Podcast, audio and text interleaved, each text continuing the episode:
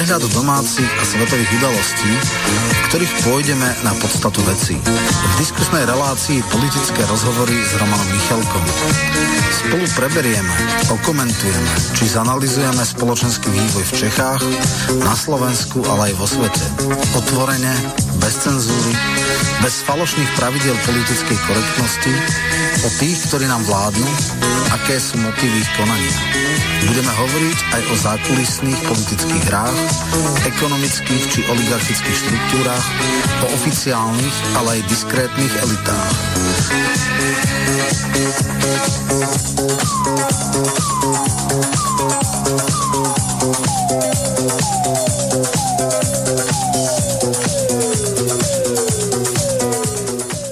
Vážené poslucháčky a poslucháči, vítam vás pri poslednej relácii tento rok politických rozhovorov, tentokrát tak ako sme na začiatku roka s Romanom Michalkom začínali, tak budeme aj končiť.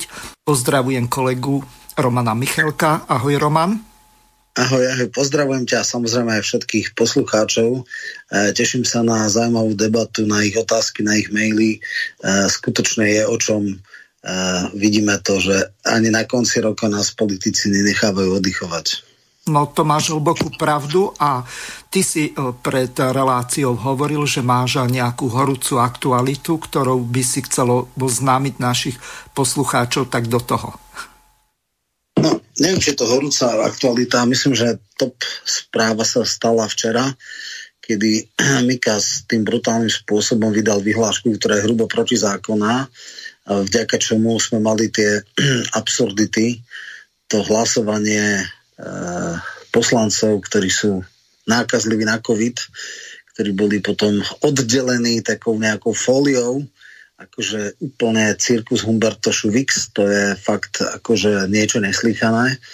No a samozrejme tlačovky Šeligu, no a dneska to zaklincovali tým, že vláda mala mimoriadne rokovanie, na ktorom prerokovala iba dva body a jeden z nich bol, že armáda ide do ulic, takže ako, ja neviem, uh, Nať uh, trénuje na Pinocheta, alebo čo to má znamenať, ako toto už je fakt za všetkými čiarami, neviem, tí ľudia nemajú elementárnu mieru sociálnej inteligencie alebo niečoho podobného a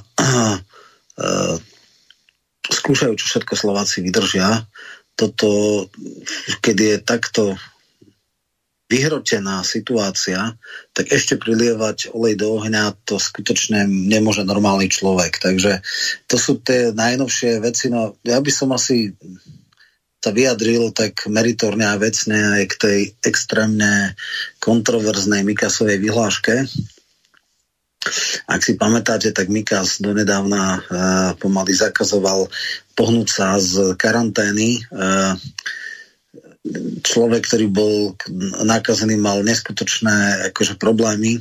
Pamätáme sa, že námestnička generálneho prokurátora samozrejme v respirátore, v rúšku prišla odovzdať nejakú agendu a išli sa zbesnieť a po trestne stíhanie okamžite ju odvolali a teda koniec sveta dneska generálny prokurátor v vyhláške, čo je podzákonná norma, hrubým spôsobom popiera zákon a povie, že niektorí papaláši sú mimo. Takže, aby bolo jasné, mm, taký základný právnicko-politologický exkurs, najvyššiu váhu majú tzv. ústavné zákony.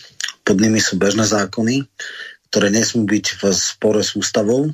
Ak sú, tak ústavný súd ich ruší, respektíve povie, ktorá čo zákona je protiústavná a buď to v tom zmysle do šiestich mesiacov parlament zmení, alebo po šiestich mesiacoch nálezu ústavného súdu napadnuté paragrafy zákona automaticky strácajú platnosť.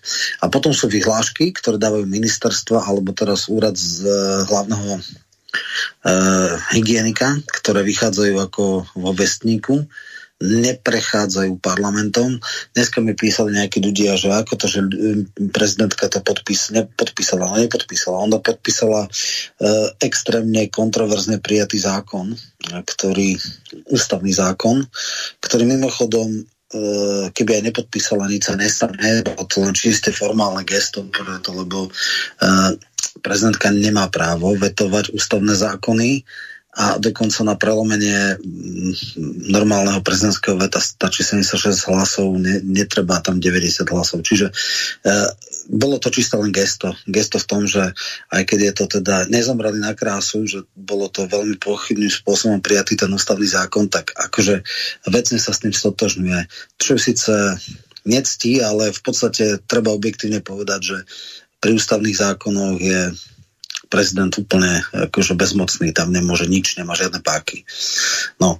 Roman, a, teda rozprávame pod... sa no. o tom istom ústavnom zákone číslo 227 z roku 2002 v poslednej novele, kde napríklad v článku 11a, to znamená prechodné ustanovenia k úprave, účinnej dňom vyhlásenia je napísané toto – predlžiť možno aj núdzový stav vyhlásený pred účinnosťou tohoto ústavného zákona. To kde sme? To už retroaktivita sa zavádza, alebo čo? Veď eh, keď sa eh, zrušili eh, tie amnestie Mečiarove, tak sa vtedy prelomil systém a oni už lámu všetko. Ústavu? Ja neviem, kde sa my dostávame, to už sme tu neviem, či jablková, či banánová republika, lebo banány sú už lacnejšie ako jablka, tak ja neviem.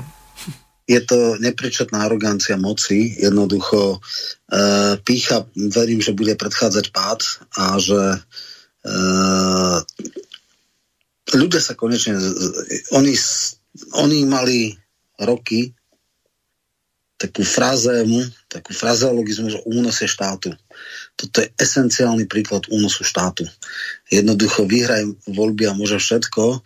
Ja len verím a dúfam, že čoskoro padne ich ústavná väčšina. Mimochodom aj včera z tej slávnej 95-ky boli 94, ale iba 91 hlasovali za tento paškvil a vôbec všetky tie ústavné zákony z Kolikovej dielne prešli 91 dokonca Baránikov neprešiel, teda ten jeho prílepok alebo pozmeňovák.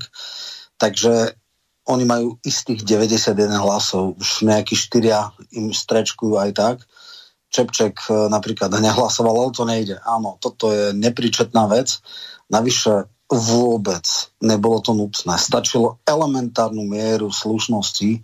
Pellegrini jasne dával echo a písali o tom aj komentátori, vládni komentátori, provládni komentátori, že stačilo sa dohodnúť. Oni mali nejaké podmienky typu, že nie ex post do 20 dní od vyhlásenia tohto výnimočného stavu alebo núdzového stavu musí zasadnúť parlament, ale predtým. Jednoducho najprv sa to musí prerokovať, tak ako je to v Čechách. Zhodnotiť sa, či sú dôležité, či sú podmienky splňajú, čo bude obsahom tohto st- e, núdzového stavu. Takisto trebalo dať na pravú mieru niektoré absurdity, ktoré sú s tým spojené ak za rožok, čo krádež rožku niekto dostane 10 rokov, no tak je to úplne choré. To znamená, niektoré veci, ktoré nesúvisia s výnimočným alebo núdzovým stavom treba dať a ošetriť a povedzme prísne trestať len tie, ktoré môžu spôsobiť nejakú škodu alebo nejaký veľký, e, veľkú imu viacerým ľuďom, čo je práve to, keď sa infekční poslanci premávajú po parlamente a ohrozujú nielen poslancov, ale aj zamestnancov. Poslanci sú dobre platení a povedzme, že e, akože e, istú mieru rizika im by som povedal ľudia celkom doprajú, ale prečo by na to mali doplácať nejakí zamestnanci, ktorí tam sú s nejakým nízkym, možno blízko minimálnemu platu, nejaké, nejakí vrátnici a kde kto, hej, a tak ďalej, však bola o tom aj tlačovka. Čiže toto, čo sa tu prejavilo, bol vrcholný papalašizmus. Uh, to už má, všetky medze e, jednoducho láme. Jednak teda tá procedúra, že vyhláškou nejakého uh, subalterného úradníka uh, sa tu dáva obsah, ktorý je v priamom protiklade s vyššou právnou normou, so zákonom, to je jedna vec. Druhá vec, ukázalo sa, že Mikaz je absolútna figurka v rukách Matoviča, vždycky robí len to, čo on chce, nemá žiadnu vlastnú autonómiu, jednoducho uh, takéhoto poddajného ako nechcem byť vulgárny, ale petolízača už ani nemohli mať. Áno, akože to je človek s nulovou vôľou, ktorý sa vždycky podvolí a podloží a po tomto, čo robil tie platonické veci, že mal by zvážiť svoje zotrvanie funkcií, to je, to je nesky, nepričetné, neadekvátne a mal v živote a v sekunde abdikovať. To je absolútny nonsens. Uh, spojil svoj osud s krajne skompromitovanými politickými silami a uh, čaká ho veľmi smutný osud. V lepšom prípade bude dehonestovaný a vykázaný z, z okruhu slušných ľudí, aj keď dneska je slušný človek nadávka, ale teda bez privlastkových slušných ľudí a uh, myslím si, že túto traumu si za sebou poniesie ďalej. Uh, bolo úplne trapné, ako sa podvodoval, keď Matovič konzultoval s nevestami, že či 30 alebo 100 ľudí a keď mu nevesty povedali, že 100 ľudí, tak Mikas zrazil opätky a bolo zrazu 100 ľudí napriek tomu, že všetci odborníci hovorili, že maximálne 30 a to nakoniec rezultovalo do, tej, do tých nákaz na Orave, lebo tam v podstate eh, centrum eh, epidémie bola Ostrava, Duldarkov a tam strašne veľa ľudí chodí na týždňovky, takže to je priamo prepojené Orava s teda e, Ostravou. No a vieme viacero vecí, kedy jednoducho odborné autority hovorili niečo, ale premiér sa ráno vyspal a Mikas vždycky úslužne zrazil opätky a urobil všetko, čo dostal e, za úlohu. V podstate špinavú robotu nechali na ňo a on bohužiaľ nie je schopný klásť žiaden odpor. Takže toto je smola. Bohužiaľ nemáme hlavného hygienika, osobnosť ako je šéf lekárskej komory, ktorý natvrdo Kolár povedal, že všetky tie rozhodnutia aj o tých troch kolách a všetkých e, testovania boli čiste a čiste politické a vôbec a vôbec neodborné a že e, takmer všetci Eh, odborníci, experti, ktorí majú chrbtovú kosa, dostali do konfliktu s premiérom. Takže bohužiaľ je veľmi, veľmi smutné, že na tak zásadnom poste je tak poddajná postava a figurka. No a potom už aj nehovoriac o tých veciach, ktoré sprevádzali to včerajšie rokovanie. Esencia falošnosti bola, keď teda verejne klamal Šeliga, keď počet obetí za celé vianočné obdobie skoncentroval do jedného dňa. Ale to, že klame tomu, to je v poriadku, akože klamstvo je bežné u, u politikov. Mňa ale strašne frustrovalo, že sa našiel jeden jediný novinár, ktorý by sa ohradil a povedal, pán Šeliga, čo nás tu klamete, čo nás tu zavádzate. Číslo, ktorým operujete, číslo za celé Vianočné sviatky, nie za jeden deň. Akože svoje trapnosti si ako nechajte pre seba, svojich voličov, ale uh, celý národ už prestante klamať. No a teda zaklincoval to Naď, keď absolútne bezprecedentným spôsobom v mierovom stave v podstate chce použiť a vyslať do ulic 1500 vojakov, ktorí budú eh, robiť veci, ktoré nemajú čo robiť. Jednoducho to je, to je šaškarina, ktorá je ešte podporená tým, že prvýkrát Slovensko dostalo 2% HDP na armádu. Teraz keby sme mali šetriť, teraz keby sme mali skutočne si naozaj povedať, aké sú priority, uh, absolútna servilita je v priamej úmere s tým, ako je obmeňovaný. Človeku s elementárnou mierou súdnosti a s nejakým citom pre slušnosť uh, musí byť táto vláda krajine odporná. A ja len verím a dúfam, že sa to v podstate uh, premietne do názorov ľudí a čo je podstatné, Arpi Šoltes, ktorý je teda všetko možné, len nie proopozičný, to je tvrdo eh, novinár, eh, ktorý má veľmi nevyberavý spôsob komunikácie, tak aj ten jasne povedal, že nikdy nebola taká veľká šanca, aj bolo úspešné referendum, ako je teraz. Jednoducho séria fatálnych zlyhaní ľudských, osobných, profesných, morálnych, ktoré dnes a denne sa dostávajú na verejnosť spôsobuje, že stane sa možno nemoč, nemo, nemožné to, čo ja som nikdy nepredpokladal, že by sa mohlo stať, že bude úspešné referendum. Ak takýmto spôsobom bude ďalší pol rok prebiehať, tak si dokonca myslím, že, že tá šanca, že bude náuka naozaj aj úspešné nie je nulová. Je, je dosť veľká možno. Takže, takže toto k tým najnovším novinkám, no a môžeme to potom prípadne ísť rozmeriť na drobné a ak by boli nejaké otázky poslucháčov, tak môžeme samozrejme sa tomu venovať. Áno. Pred reláciou sme sa dohodli, že telefón oproti tomu, ako bolo v úvode v tom jingli oznámené. Začne, zapneme o 15 minút skôr, to znamená o štvrt na 7 alebo 18 hodín 15 minút, takže úplne v pohode o pol hodinku môžete začať volať. Teraz e, ideme na prvú ukážku. E, Igorovo papalašizmus ohľadom testov a potom sa pozrieme aj na tú vakcináciu. Takže e, prehrám tieto dve ukážky kontinuálne. Ahojte.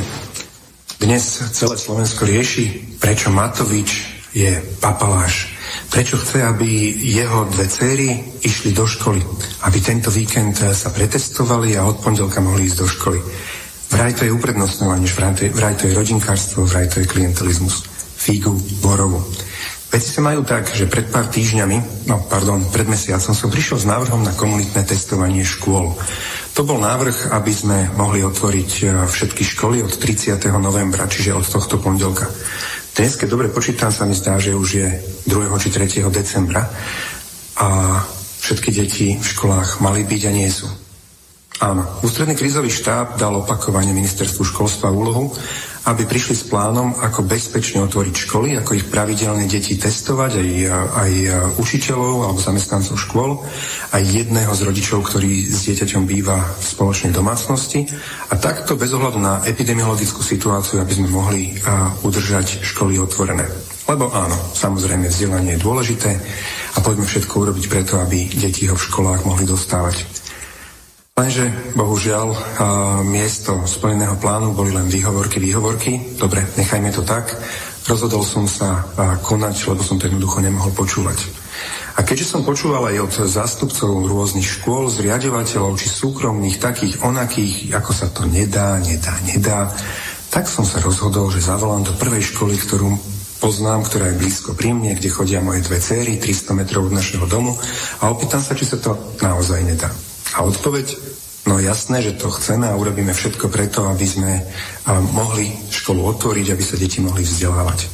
Potom som zavolal ďalším zriadovateľom, ďalším starostom, primátorom, ďalším riaditeľom škôl čuduj sa svete, každý druhý mi povedal, že do toho ide. Že jednoducho naozaj chce urobiť všetko preto a nebude čakať, e, kým tu budeme mať nula nakazených a chce dostať svoje deti do škôl čím skôr. E, vakcinácia a vakcíny sa stali e, témou politického boja. Nie len, nie len boja na rôznych konšpiračno-teoretických weboch a rozprávach v prvom rade e, osobná otázka na vás. Ja predpokladám, že vy spadáte do kritickej infraštruktúry nášho, nášho štátu, to znamená, že budete mať prednostné právo na vakcínu. Využijete ho okamžite, dáte sa zaočkovať, keď to bude k dispozícii? Pozrite, úplne úprimne som minule povedal, že áno, dám sa zaočkovať ako prvý, aby som bol vzorom. Potom som zamyslel, že sa vlastne budú ma kritizovať, že sa predbieham pred ostatných a ostatní nebudú mať a ja budem si protekčne pre seba vybovať, aby som bol prvý. Tak som povedal, dám sa zaočkovať ako posledný, keď už všetci, ktorí chceli, sú zaočkovaní. A ja myslím, že predseda vlády by asi sa mal dať zaočkovať hneď niekde na úvod, aby, aby teda sme... Jak poviete, mne to je jedno... Ja... No kritická na, infraštruktúra, bol... kritická infraštruktúra je kritická infraštruktúra, tam sa asi okay. nedá čo polemizovať. Áno, keď, keď bude všeobecný úzus, mám byť prvý, budem veľmi rád prvý. A bol by som veľmi rád, aby teda ľudia to nebrali potom tak, že hr, Matovič chce predbehnúť ostatných. Myslím, Nie, ja by som najradšej bol ako kapitán úplne posledný. 3 milióny ľudí zaočkovaných, ktorí sa chceli zaočkovať a ja budem na 100% zaočkovaný posledný slúbujem každému, len potom by ostatní hovorili, že som zbabelec a ja sa chcem vyhnúť očkovaniu a podobne. Nie, keď povedia ľudia, že že až vtedy, keď budem mať v sebe napíchaných eh, všetkých 10 vakcín, až vtedy uveria vakcinácii, napícham si všetkých 10 vakcín, aj keď umrem, mne to je jedno. Jasné, že vakcína je naša záchrana. Uh-huh, uh-huh. No dobre. No, Roman, ideme to komentovať, e, to ten Matovič e, veľmi negatívnym e, spôsobom tú vakcináciu nejako presadzuje alebo skôr eliminuje, pretože ak má niekto zomrieť, a, tak to je najhoršia reklama, ako sa dá pre tú vakcináciu urobiť. Ne, je to absolútne falošné. Uh, robí zo seba martýra, vôbec im nie je. Dokonca aj cynická obľuda na tento nekonečne falošný e, výkrik reagovala, keď tam hovorili, aby som sa aj obetoval pre národ. Ja nechám, ja, ja si nechám aj 10 vakcín, ja neviem čo. Áno, vieš čo, Igorko, aj by ti to niekto vedel, najprv by si musel prestať kradnúť s mamičkou a chodiť 260 tisíc kilometrov ročne a, a, a potom by si mal prestať kradnúť a optimalizovať a potom by sme ti možno aj verili a prepisovať na bieleho konia Vandáka a robiť všelijaké čachre a potom by sme ti možno aj uverili, že ti ide o Slovensko. Čiže tieto nekonečne trapné teatrálne gestá, neviem koho ešte, áno, viem koho môžu uh, ovplyvniť, môžu iba takých, ktorí ani netušia, možno, že 95% jeho voličov netušili, že bola kauza mamička, kauza Vandák a podobné veci, len si mysleli, že je proti e, korupcii, čo teda je nonsens, ak Cab je záhradníkom. Človek, ktorý kradol až to praštalo, tak tento človek s cynizmom sebe vlastným robí zo seba zrazu bojovníka proti korupcii. No smiešne. Ale dobre, e, ukázalo sa, tak by som povedal, pre povrchných ľudí možno, že jeho manipulácia má ešte nejaký zmysel alebo že ešte niekoho dokáže oklamať. Mňa už absolútne nie a nikdy ma nedokázali a už keď začne hovoriť, okamžite mi začínajú blikať kontrolky červené, že zaseklame, zaseklame, zaseklame. Ale on už je tak patologický luhár, že on si to už asi neuvedomuje, keď klame a zavádza a manipuluje. Takže toto je len ďalšia z jeho etít, ktorá neviem koho mohla. Možno ešte sú takí ľudia, ktorých e, ešte stále ich je asi 11%. No tak neviem, kedy vytriezvejú. Ne, e, je fajn, že stračil už dvojtretinový rozsah svojich voličov, že je na jednej tretine a teda verím, že za 9 mesiacov to je extrémny výkon, to sa skutočne nepodarilo hoci komu.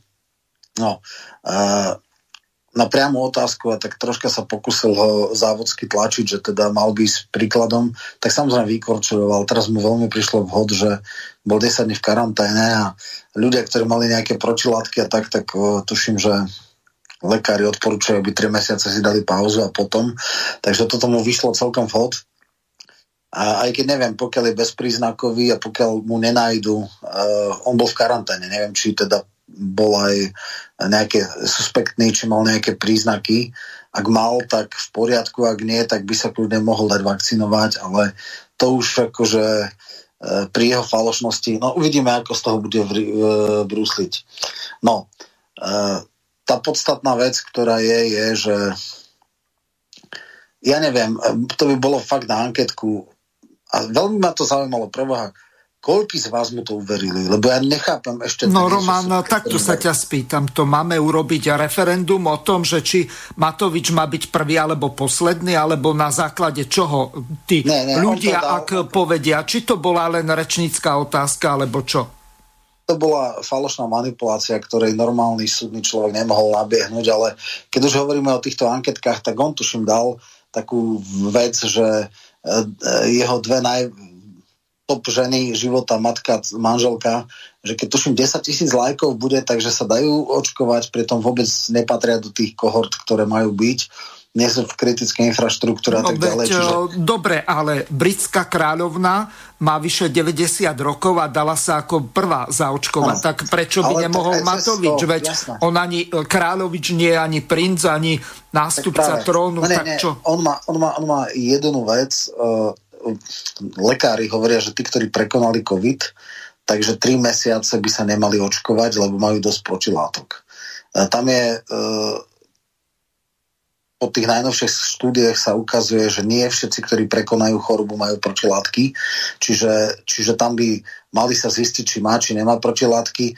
Ja neviem, teraz e, vieme, že e, Mičovský a vieme, že Naď to mal nie také ľahké, hej, že mali horúčky, tuším, e, Mičovský bol aj hospitalizovaný, dneska nejak dal, že teda nebola to žiadna chrípočka, že teda poriadne si to vyžral a že teda je to ťažké.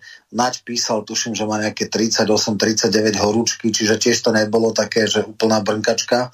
E, pri, p, priebeh Matovičovho nevieme. Pravdepodobne žiadne veľké príznaky nemal. Nepísal ani o tom, že by stratil chuť, čuch, nič podobné, čo sú klasické príznaky. Čiže on bol pravdepodobne, ak vôbec, teraz neviem, on bol v karanténe, ale neviem, či mal vôbec nejaké príznaky, mal nejaké PCR testy mu dali, že má ten vírus, ale je otázka, či vôbec to bolo bezpríznakové. Ak to bolo bezpríznakové, nemá uh, protilátky, tak by sa kľudne mohol zaočkovať ale tým, že bol akože infikovaný, tak vlastne mm, lek, lekári odporúčajú, že nech sa až po troch mesiacoch. Takže toto, mu, toto je pre ňo veľmi dobrá výhovorka teraz, ktorú môže mať. No. Spýtam sa ťa na jednu vec. Poslucháčka Julia nám napísala, že či máš nejaké bližšie informácie ohľadom pohrebu pána Milana Blahu, otca Ľuboša Blahu z toho dôvodu, ano, že... jasné. No, tuším na Facebooku napísali Bož Blaha, že 30. to má byť, hodinu si nepamätám, ale tuším je tam teraz limit nejakých 15 ľudí pri pohreboch, čiže zrejme to nebude pre širokú verejnosť, lebo je obmedzenie e, teda stretávania sa ľudí, čiže Čiže neviem, ako to vlastne je. Myslím si, že aj pri pohreboch sú nejaké obmedzenia do 15 ľudí, čiže e, asi to bude skutočne v úzkom rodinnom kruhu, ale, ale 30. má byť pohreb. Ja som Lubošovi hneď, ako som sa o tom dozvedel, tak e, zaželal, alebo neviem, ako sa tomu tak kondoloval, hovorí, kondoloval. kontroloval úprimnú sústrasť, takže nie je to nesmierne ľúto, nakoniec jeho otec bol tvojim priateľom, vy ste aj e, spolu do relácií chodil, keď on to tam moderoval, takže ano, ano. vieme, že o kom sa jedná. Ja som e, tiež, e, aj keď som sa s pánom Blahom nestretol osobne, ale spolupracovali sme na niektorých veciach, napríklad keď sa bojovalo za tie nemocnice, tak sme organizovali vtedy petíciu, to je dobrých 8 rokov späť. To bolo niekde po gorile tesne. Jasné, takže toto asi k tomu, čiže zajtra bude teda ten smutný deň, no ale predpokladám, že všetko to bude iba v úzkom rodinnom kruhu, lebo 15 ľudí to je skutočne len najbližší priatelia a najbližšia rodina, takže takéto veci sa tiež stávajú. No.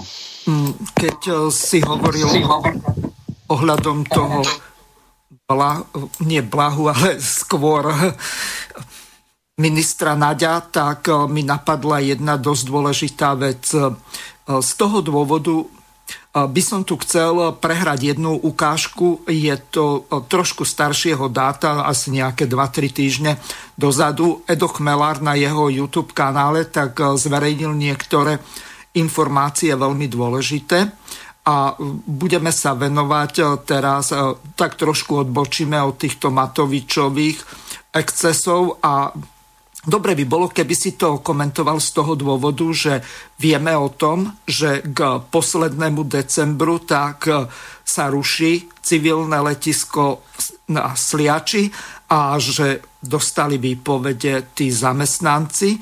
No a prebiehajú polemiky ohľadom tej strategickej a obranej, či pardon, obranej stratégie, tak to si vypočujeme. Ak budeme citovať prieskumu Globseku, a tomu by mal pán Korčok a pán Naď rozumieť, tak až 53% občanov Slovenskej republiky považuje za hrozbu Spojené štáty a len 26% občanov Slovenskej republiky vníma ako hrozbu Rusko. Takže čie záujmy reprezentujú páni Korčok a Nať. Pozrime sa však aj na návrh novej obranej stratégie, lebo tu by mali spozornieť všetci, ktorí si neželajú prítomnosť cudzích vojsk na našom území. Je evidentné, že Jaroslav Naď bol dosadený do tejto funkcie iba s takýmto, alebo hlavne s takýmto úmyslom. Pripomínam boj obyvateľov okolia Sliača, kedy zamestnanci civilného lotiska dostali ku koncu roku výpoveď a kedy sa množia všelijaké špekulácie o budúcom využití letiska, čiže je snahy o to, aby sem určité kruhy dostali Američanov, určite nevymizli a hoci sa minister Nať tomu arogantne vysmieva, prečítajme si, čo hovorí návrh novej obranej stratégie Slovenskej republiky. Na troch miestach spomína toto. Článok 34 hovorí, že Slovenská republika zameria na fungovanie systému obrany štátu vrátane podpory poskytovanej zahraničným ozbrojeným silám na území Slovenskej republiky. Od 44 hovorí, že v rámci politicko-vojenskej ambície Slovenskej republiky sú ozbrojené sily pripravené zabezpečiť plnenie úloh súvisiacich s podporou zahraničných ozbrojených síl, ktorú poskytuje Slovenská republika ako hostiteľská krajina. A do tretice článok 52.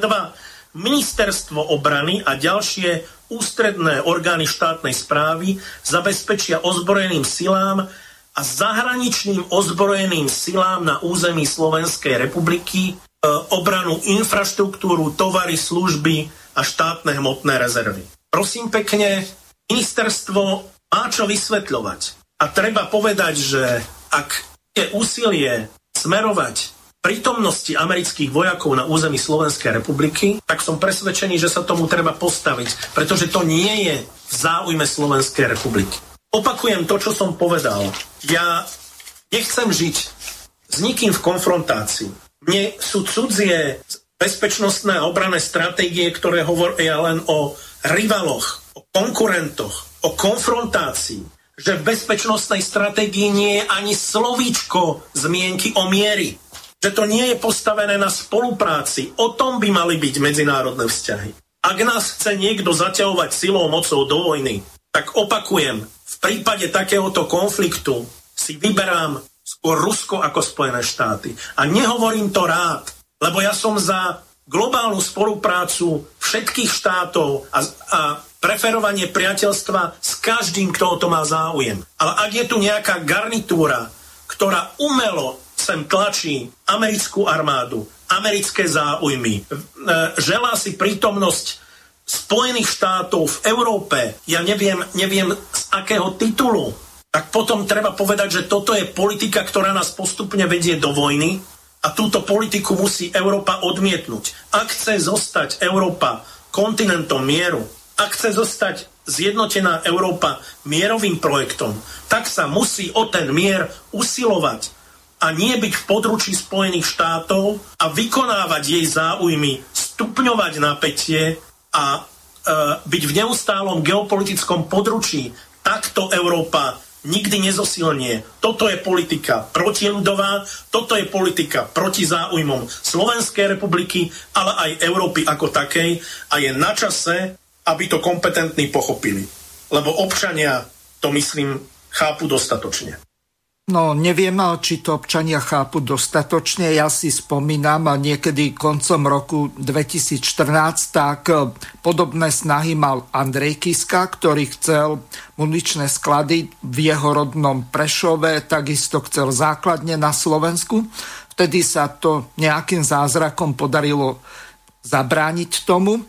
E, nakoniec e, tí popračania sa zbúrili a nie, že by ho vyhnali e, z mesta, ale minimálne zastavili tie základne, aby sa tam budovali a tie muničné sklady v tých kopcoch nad Popradom. Roman, ako ty predpokladáš ten ďalší vývoj na Sliači alebo po prípade na letisku Kuchyňa pri Malácke a tak ďalej? No, základná vec, prečo sa veľký sen Kisku nepodaril je, že nikde nebol v výkonnej funkcii.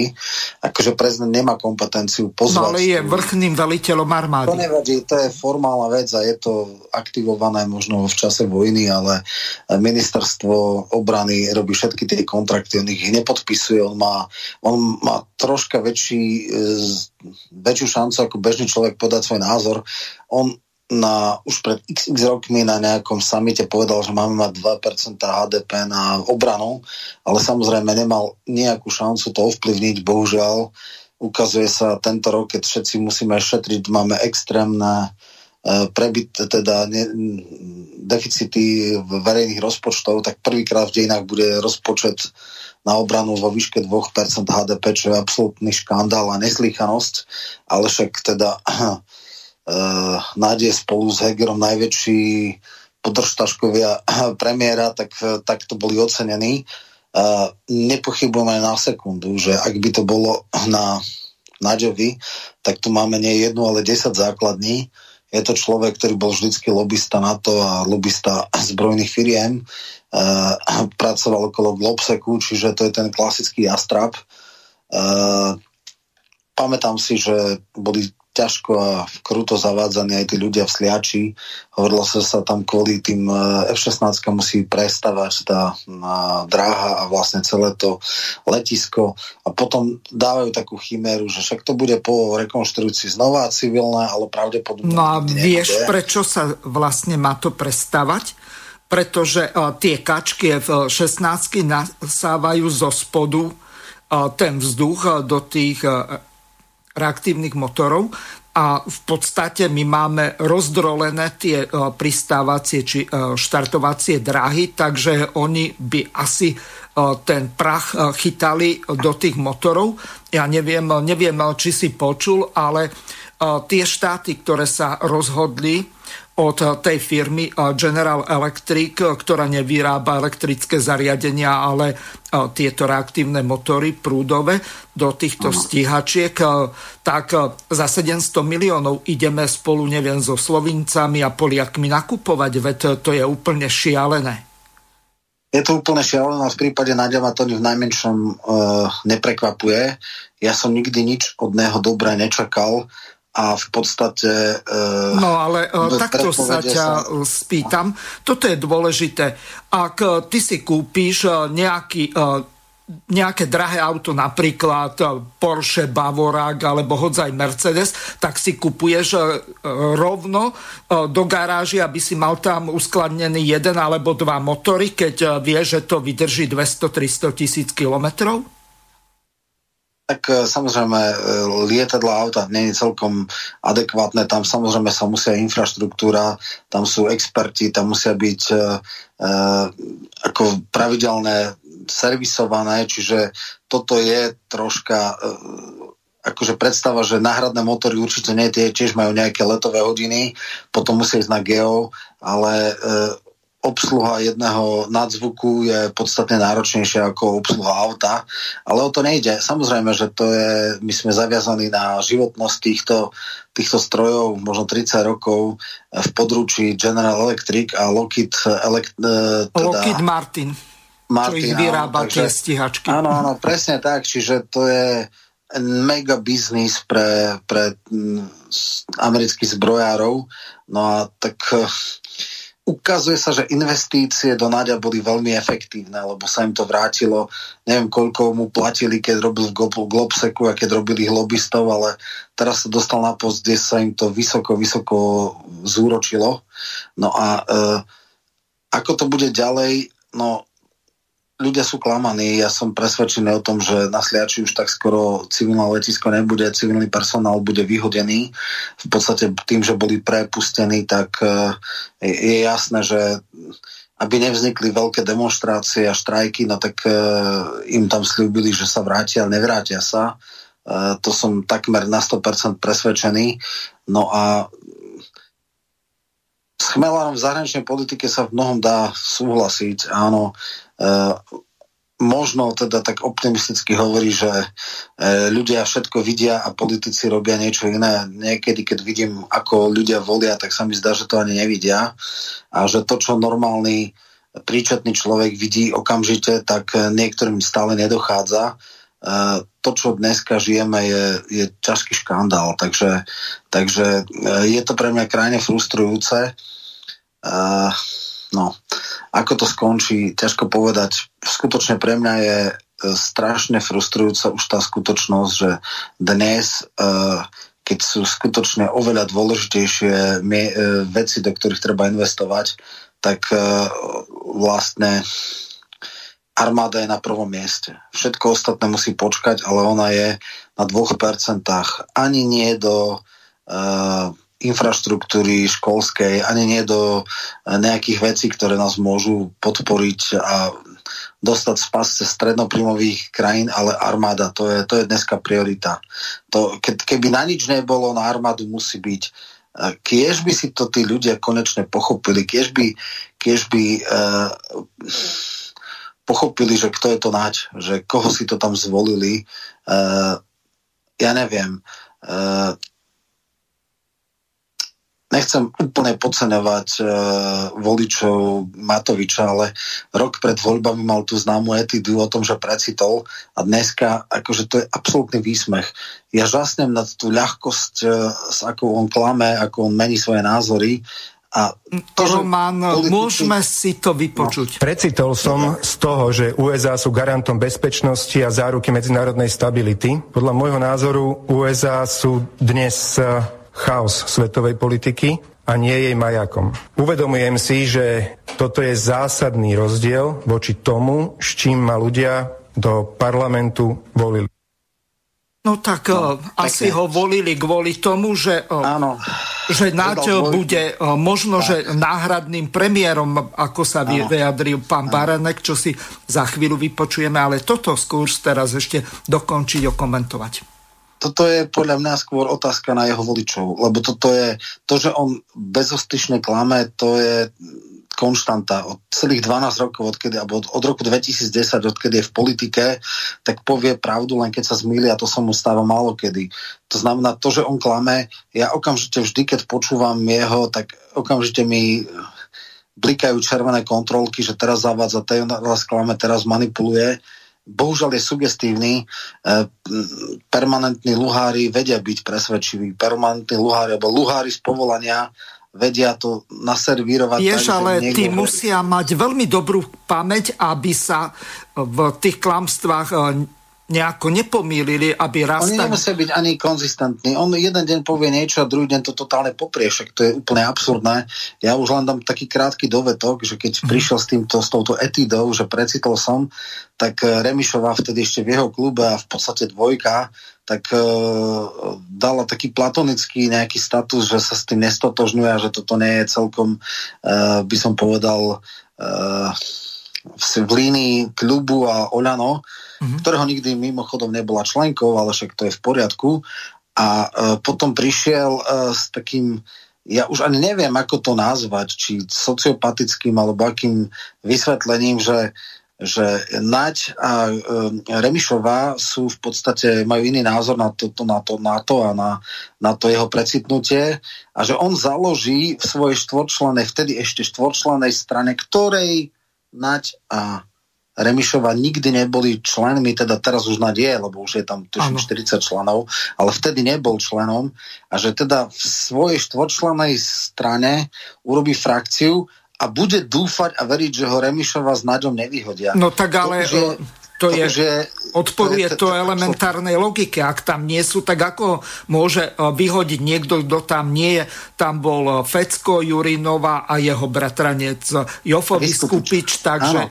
čo? No však tým ti chcem povedať len to, že on klame tak prvoplánovo, tak ľahko, akože to, to už ani ja, ja nemám na to slovo, toto skutočne už nie je pre politológa, toto je pre špecialistu, ako e, vravel e, jeden politológ z ekonomickej univerzity, pre takých, čo chodia v, bl- v bielých plášťoch. No, jasné, my tu máme mal... napríklad pána Nábielka, čo je psychiatr, aby sme nechodili ďaleko.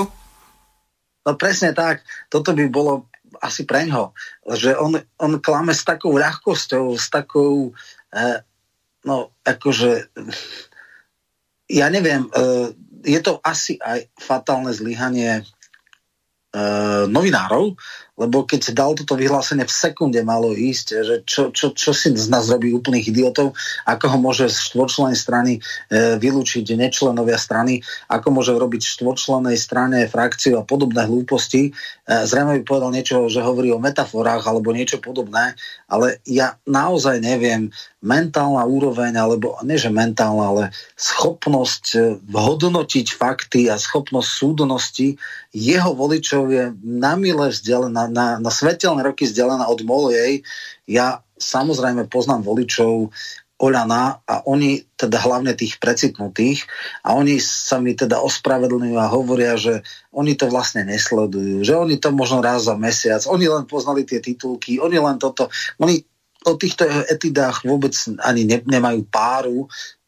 Nakoniec vtedy bol na úplnom dne, vtedy získal, to bolo tesne pred eurovoľbami, Peceli 2. Áno. Vtedy mal tú obrovskú... Len Polák sa dostal, lebo áno, áno, áno. nemal odvahu dodržať to, čo povedal, že bude kandidovať a že ak sa nedostane do toho Európarlamentu ešte predtým povedal, že tam ani nenastúpi, že sa vzdá. Ano. Potom povedal, že do konca parlam, do, volebného obdobia, že sa vzdá poslaneckého mandátu a podobné keci, ale teraz ne, toto je dôležité. Ešte dokončiť. Uh-huh.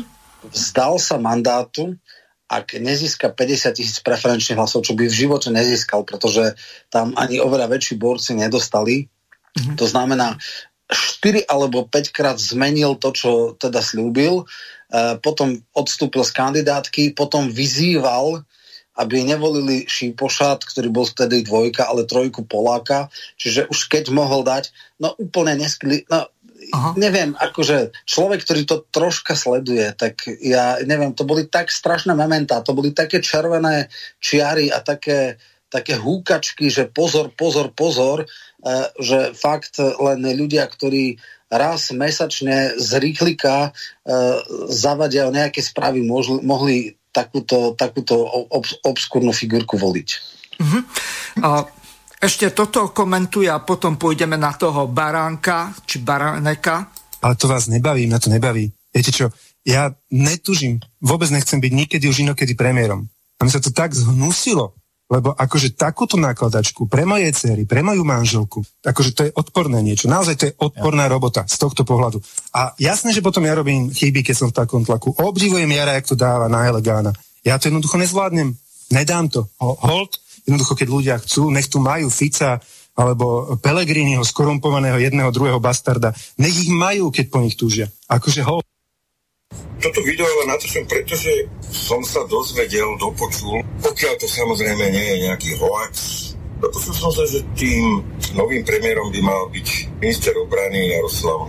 No a to teda musel najprv pozastaviť a až, až úsmevne e, som sa zamýšľal nad tým, to vlastne... Uvedomil som si, že Igorovi Matovičovi by mal niekto objasniť niektoré veci, lebo to, že po ňom by mal nastúpiť prípadne, stále to podnie spôsob, prípadne Jaroslav je určite jeho. Vidíme to, vidíme to aj teraz. Jaroslav je najsnaživejší a najvzornejší e, podporovateľ Igora Matoviča. Niektorí z vás možno majú teraz nejaké iné slovo, ale my samozrejme ostaneme v tej, tej neutrálnej komentátorskej rovine, tak ako sa patrí. No a čo by mal vedieť Igor Matovič? Prvá vec, ktorú on zrejme nepostrehol, ktorú by mal vedieť, zamyslieť sa nad tým, či Jaroslav Nač je oportunista. Lebo ja osobne, že je. Lebo tam Igorovi Matovičovi je no veľmi, veľmi nepríjemná životná skúsenosť, ktorej by sa mohol vyhnúť. Ako náhle by sa pán Naď stal premiérom, Igor Matovič zistí po pár mesiacoch, možno po pár týždňoch, že všetky nejaké verbálne dohody, ktoré by s ním teraz uzatvoril, ako budú spolupracovať, len sa vymenia ako tandem, ako budú spoločne presadzovať niektoré veci, ako budú koordinovať svoje postupy, hlavne ako bude svoj premiérský úrad a jeho výkon funkcie Jaroslav Naď koordinovať s Igorom Matovičom. Toto všetko sú len pláne slú. Som presvedčený o tom, že ako náhle pán Naď dostane moc premiéra, v tom okamihu zistí čo? Tak ako každý. A v tom okamihu zistí, že vlastne on Igora Matoviča nepotrebuje. Dokonca on zistí úplne iné. On, do, on zistí, že Igor Matovič vie mu na obťaž, lebo na sporiť e, som presvedčený o tom, že Igor Matovič by takúto prípadnú verbálnu dohodu e, chcel využívať a určite bude pána Náďa bombardovať svojimi návrhmi, svojimi predstavami, e, svojimi víziami a svojimi ad hoc riešeniami ad hoc problémov. A ten premiér, tomto prípade pán Nač, si uvedomí, že ja ho nepotrebujem. Je to, je to kecálek, ktorý mi tu chce kecať do kompetencií, e, ktorý mi chce kecať výkonu e, funkcie, lebo nenesie zodpovednú teraz žiadnu. No tak ten Nač si povie, že toto treba eliminovať a eliminovať jednoduché, jednoducho prestane poslúchať Igora Matoviča a prestane plniť tie prípadné, prípadné verbálne dohody, ktoré by pred, tým, pred tou rošádou mohli oni dvaja udať. Takže to je prvé upozornenie pre Igora Matoviča, že ako náhle sa nedá, nedá e, nechápa vystriedať pánom Naďom, nech zabudne na, na to, bude mať nejak nariadenie štátu. E, druhá vec, myslím si, že ešte podstatnejšia, Druhá vec je to, že ak by som mal spraviť súťaž, kto je najpopulárnejší politik dnes, či je to Igor Matovič alebo pán Naď, e, fakt neviem, kto pán Naď, ktorý sa, ktorý sa vyjadroval o demonstrantoch, o ľuďoch ako o opiciach a fašistoch a všetko, je mimoriadne, ale mimoriadne neobľúbený. Je neobľúbený pre svoju komunikačnú aroganciu, ktorú počas x, x tlačoviek, ktoré sme s ním absolvovali, my ako diváci, ktorú nám dokazoval, ktorú, ktorú nám ukazoval a nielen v televízii, nielen na videách, ale aj na Facebooku, aj písanou formou. Je to najnešťastnejšia voľba na post premiéra a pri tejto voľbe by sa nič nezmenilo. Nič by sa nezmenilo, minimálne teda nezmenilo vo vnímaní verejnosti. Tej vláde by v žiadnom prípade nenarastla dôvera, lebo pán Naď sa stihol podobne rýchlo ako Igor Matovič dosť rýchlo sprofanovať. On sa skompromitoval, jeho naozaj ľudia nemajú radi. A myslím si naopak, že to svoje nejaké tvrdé jadro, ktoré stojí za ním medzi a medzi verejnosť, má o mnoho menšie ako Igor Matovič. Lebo predsa len, pardon, to navigácia, predsa len ten Igor Matovič má za, sebou, za sebou pestru až pitoresknú minulosť, ktorá mu nahnala oba, ozaj obrovské množstvo e, podporovateľov a ešte mu niečo z toho ostalo. Neviem, pán Naď mal, tak by pán Naď mal za. No, no neviem, nemá. Takže to je tá druhá hr- možná hrozba, ktorú Igor Matovič vedieť, že ak chce naozaj, ak to si vážne, alebo ak to aj celá koalícia myslí vážne, a chcú urobiť zmenu, a chcú, aby ak sú, aby vôbec dostali šancu, že tá vláda bude populárnejšia, že tá koalícia bude populárnejšia, tak ozaj im vrelo, vrelo odporúčam, aby tam bol na tom poste prípadného nového premiéra určite niekto iný, ako je pán Naď, lebo inak to nemá zmysel. Tá, naozaj to nemá zmysel, potom nech to ostane tak, ako to je. Jediný zmysel by to možno malo pre Igora Matoviča, že by si ako osoba mohol konečne odísť.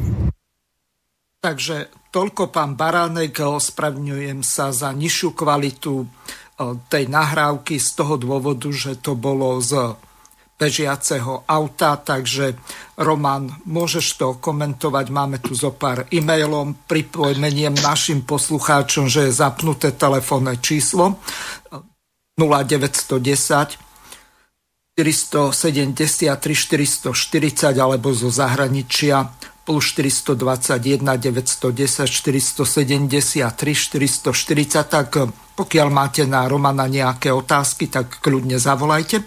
Roman, nech sa páči, môžeš okomentovať no, najskôr veľmi... Matoviča a potom, čo povedal Baránek ohľadom tej vízie, že Naď bude našim premiérom. Veľmi presne to Baránek povedal. Jednoducho dneska je, uh, on to tak jemne povedal, že vidím mu na očiach ako eh, hlavná podržtaška, dalo by sa to aj oveľa hrubšie povedať, čo je dneska uh, Naď. Naď je človek, ktorý je strašne zneuznaný, ktorý mal obrovské ambície, ale nikdy ich nemal naplnené. Začínal ako smerák, ťažký, horlivý smerák, robil naozaj, že podržtašku Glváčovi, ktorý je teda veľmi kontroverzná osoba potom, keď nedosiahol tú pozíciu, ktorú si myslel, pretože jeho charakterové vlastnosti boli ľahko prekúknutelné a ľahko viditeľné, tak e, sa snažil tlačiť do KDH, e, strašne sa tlačil do Sasky. Nikde ho nechceli, lebo veľmi skoro jeho ťažké charakterové vady uh, odhalili. Až nakoniec sa teda dal dokopy s uh, Matovičom. Je zaujímavé, že keď prišlo to, to uh, precitnutie, tak uh, svojho bosa nejak neskritizoval, ostal napriek týmto uh, výstrelkom uh, pre ňoho absurdným a ťažko pochopiteľným. Uh, v strane bol nakoniec dvojka. No a naozaj nikdy to nerobí dobrú krv, ak predseda strany a predseda vlády sú oddelené funkcie. Veľmi dobre sme to videli pri Radičovej, Veľmi dobre sme to videli pri Pelegrinim.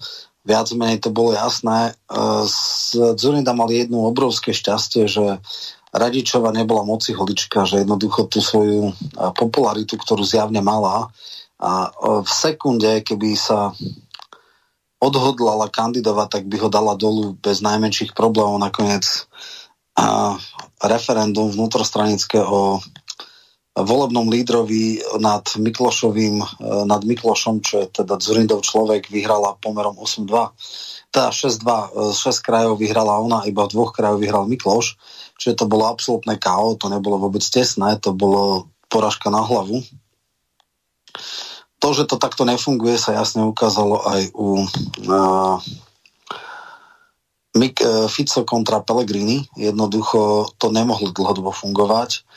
Uh, nakoniec prišla hodina pravdy, kde uh, tá funkcia veľmi dopomohla Pellegrinimu, aby dostal skutočne obrovské množstvo preferenčných hlasov, skoro dvakrát také ako Fico a vlastne potom už cesta nemožná.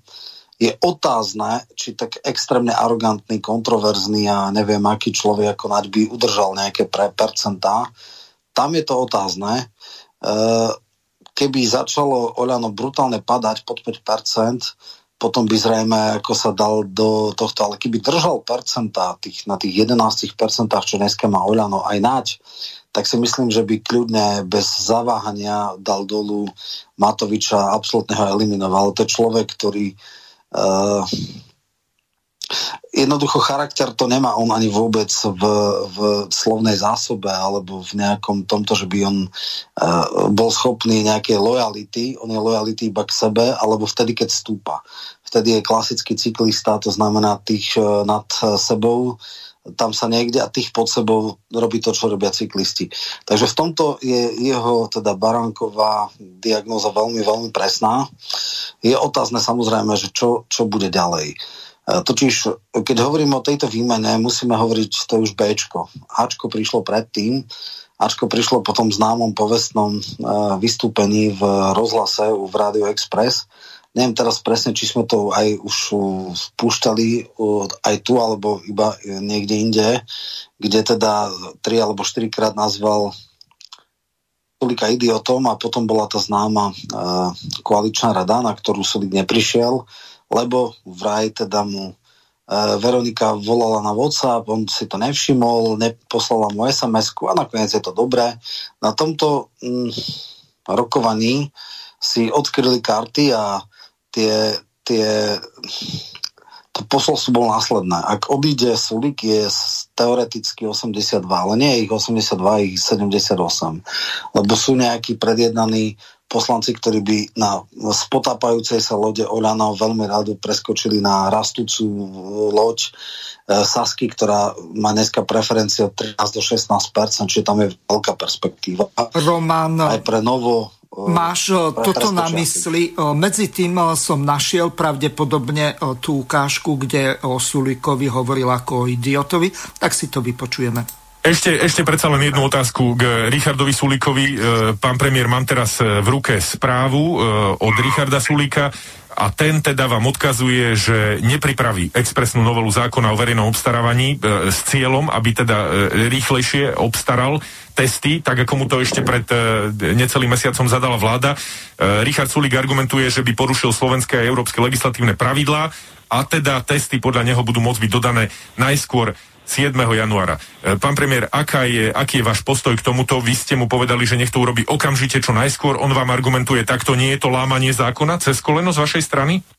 Čože lámanie zákona. Ja som povedal, nech prídu s návrhom, majú tu k dispozícii celý legislatívny odbor na úrade vlády, majú k dispozícii uh, hneď k dispozícii podpredsedu vlády pre legislatívu, najlepších právnikov v štáte na to, aby mu, keď príde s ideou, ako by sa to dalo, aby mu pomohli napísať... No on hovorí, že sa to nedá, že by porušil naše aj európske pravidlá. nepokúsil, chápete, on sa ani nepokúsil, lebo jemu sú tie životy a zdravie ľudí ukradnuté, už to musím povedať, chápete? Ale to, to snad to, nie, pán premiér. To není, že to snad nie. Ako nie. môže minister hospodárstva povedať oficiálne na vláde, a na čo my tu chceme znižovať krivku pozitívnych prípadov, však to potom znova narastie. Jemu to je ukradnuté, chápete to? No dobre, no a, nie... ja sa na to nemôžem pozerať, nemôžem sa na to pozerať. Môže zmeniť zákon, aby nakúpil testy za dva dní, aby sme zachránili životy ľudí, tisícky životov ľudí. Mm. A on robí 7 týždňov, nakupuje testy, to sme normálni? V takejto kritickej situácii, to sme naozaj normálni? Čo to je dôkaz? Že on kašle na tých ľudí, pre neho sú to čísla. Lebo ušetríme, keď umrú starí a chorí ľudia. Ja sa už na to nemôžem pozerať. Je mi navracanie z toho. Prepačte, že som vám pokazil reláciu. Je mi z toho navracanie a doplač. Tak vy ste predseda vlády. Uh, Vláda schválila lockdown so zákazom vychádzania. Začne platiť v sobotu 19. decembra a má veľa výnimiek. Začíname aktuálnym politickým dianím. Premiér Igor Matovič nazval Richarda Sulika idiotom a vyzval ho, aby najneskôr do Vianoc podal demisiu. Premiér Igor Matovič dnes v rádiu Express pôsobil značne emotívne. V istom momente mu zrejme prišlo až do plaču. Mrzí ma, že som sníval sen o tom, že tri víkendové testovania si urobíme pred, v decembri a budeme mať úplne normálne Vianoce. A mrzí ma, že máme za idiota ministra hospodárstva, ktorý není schopný nakúpiť testy, aby sme si zachránili životy. Richard Sulík na vyjadrenie zareagoval statusom, ktorý medzičasom zmazal. Slovensko má teraz väčšie problémy, ako riešiť citové rozpoloženie Igora Matoviča. Takže toľko. Máme psychicky labilného premiéra, ktorý svojich eh, koaličných eh, predsedov nazýva idiotmi, to sme kde? No to sme, to sme na Slovensku. No a práve o to ide. Totiž na tej koaličnej rade, kde mám síce sprostredkované, ale z viacerých zdrojov potvrdené informácie, to bolo tak, že teda nebol tam Sulík, možno aj chvála Bohu, ale prvá veta, ktorú povedal... Praj nefungoval Matovič. WhatsApp. No, nie, že mal, mal zmeškaný hovor a asi to ne, nevšimol dneska. To, to, je, to verejne potom v refreshi povedal, ako to vraj teda Jasne. bolo, čiže toto je priamo od neho, to je ani sprostredkované. Ale čo je podstatné?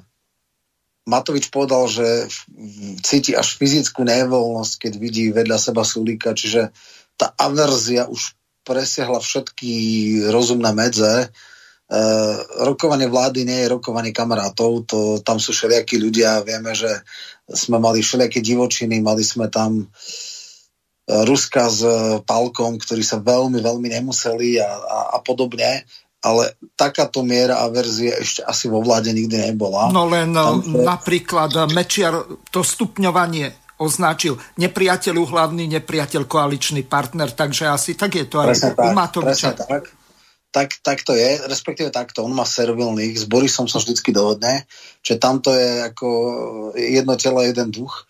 Uh, Veronika vie, že končí záverečná 3,5, 3,4, to je bez šanci, čiže ona nemá šancu alebo nemá ani žiaden záujem na skrátenie volebného obdobia za predčasných voľbách, lebo to je definitívna stopka záverečná. Jediný, komu ide preferenčná karta je Sulík a ten by určite nedbal aj na predčasné voľby, ale nechce mať čierneho Petra v rukách.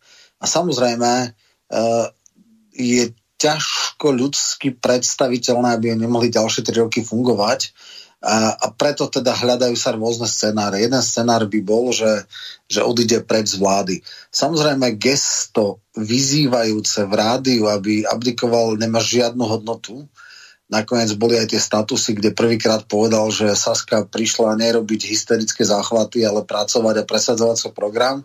Potom to zmazali a dali také zmierlivé, že, že vlastne on je pod obrovským tlakom a teda neberú to osobne, že je ale že teda akože tak.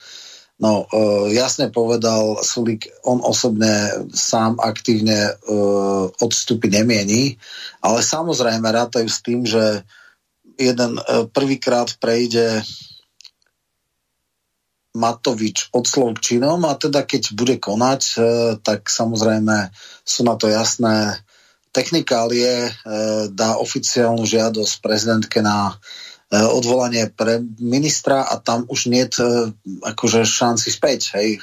Pokiaľ bude doručená žiadosť na odvolanie, máme judikát ústavného súdu, e, v podstate prezidentka musí, musí robiť to, čo dá, môže dohodnúť, či to bude v piatok alebo v pondelok a teoreticky môže týždeň, dva to pozdržiavať, ale, ale ako tam už tá šanca nebude.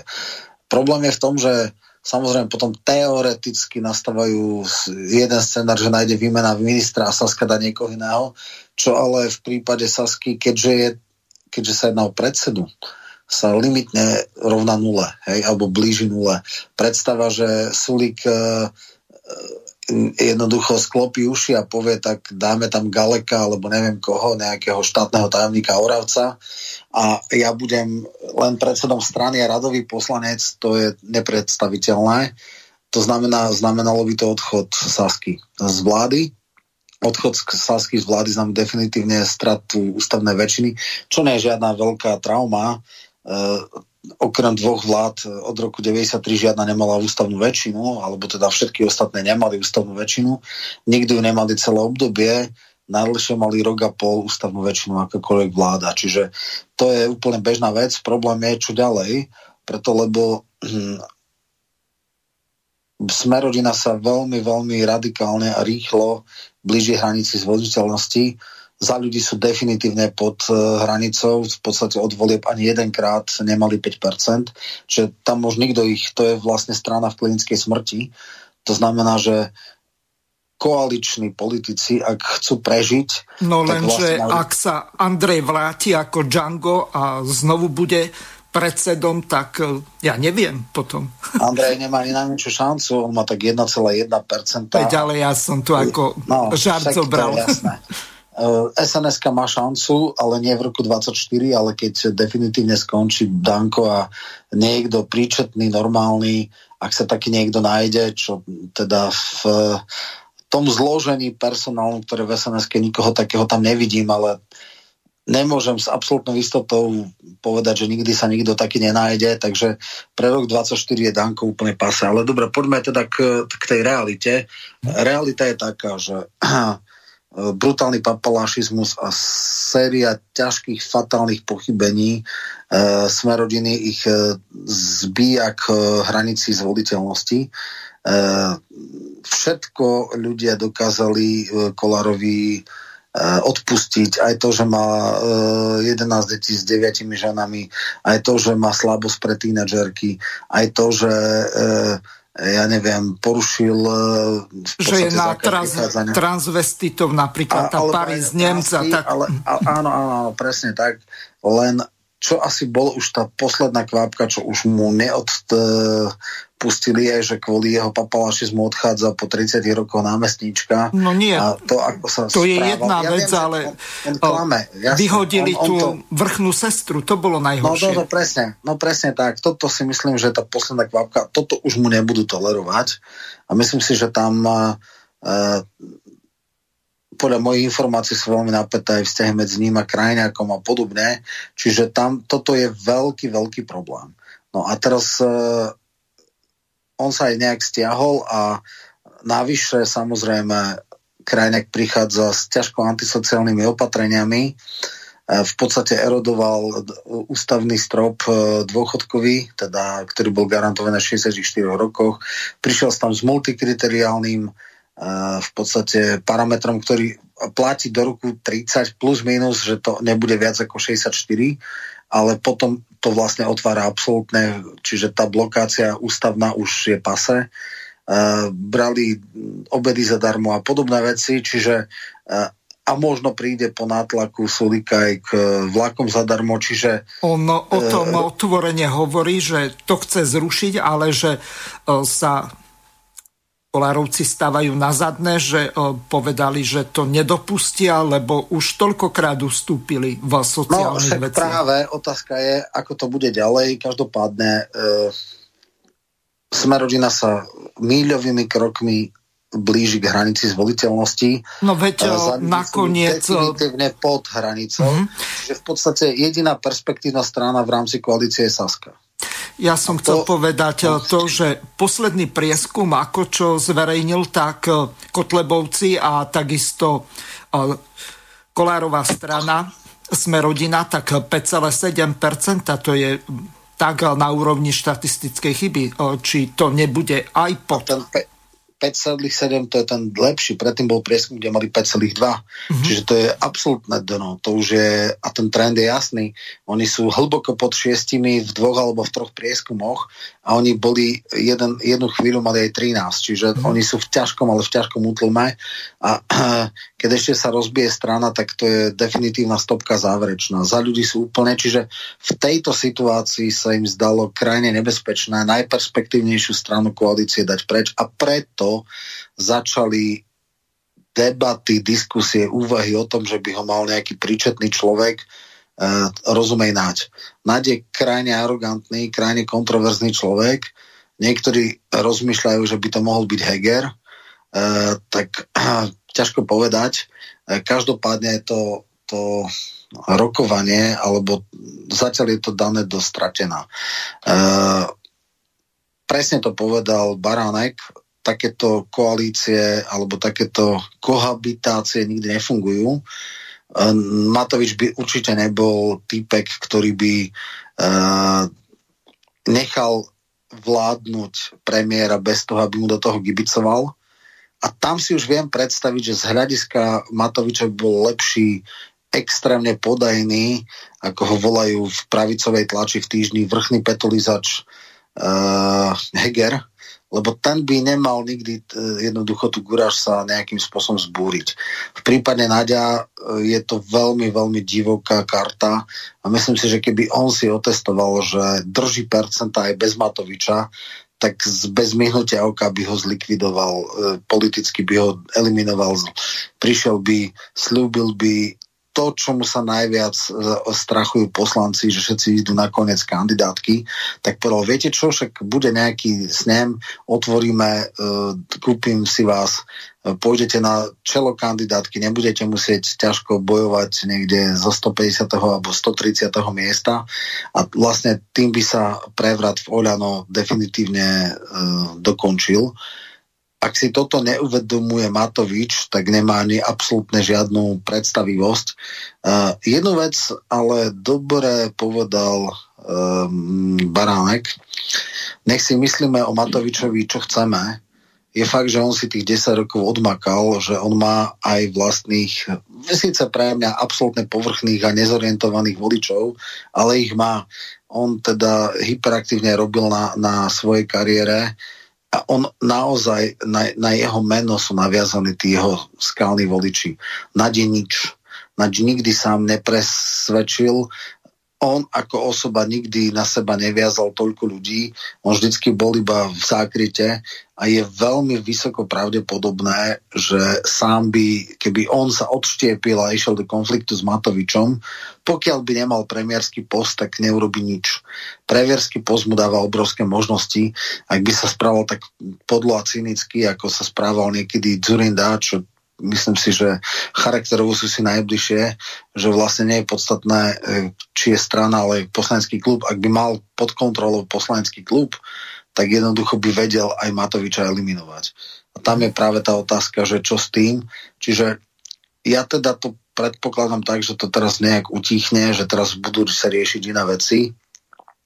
Myslím si, že všetci koaliční partnery odradzujú uh, Matoviča od toho, aby šiel do fatálneho stretu so Sulíkom. Uh, nie preto, že by Sulík uh, tým 12 alebo 13 poslancom je radikálne ohrozil túto koalíciu, ale preto, že on v opozícii by bol extrémne nepríjemný a extrémne nebezpečný a hlavne s obrovskou gravitačnou silou, ktorá by mohla ďalej erodovať uh, poslanecké kluby koaličných strán, pretože tie sú tak spovedať bezperspektívne.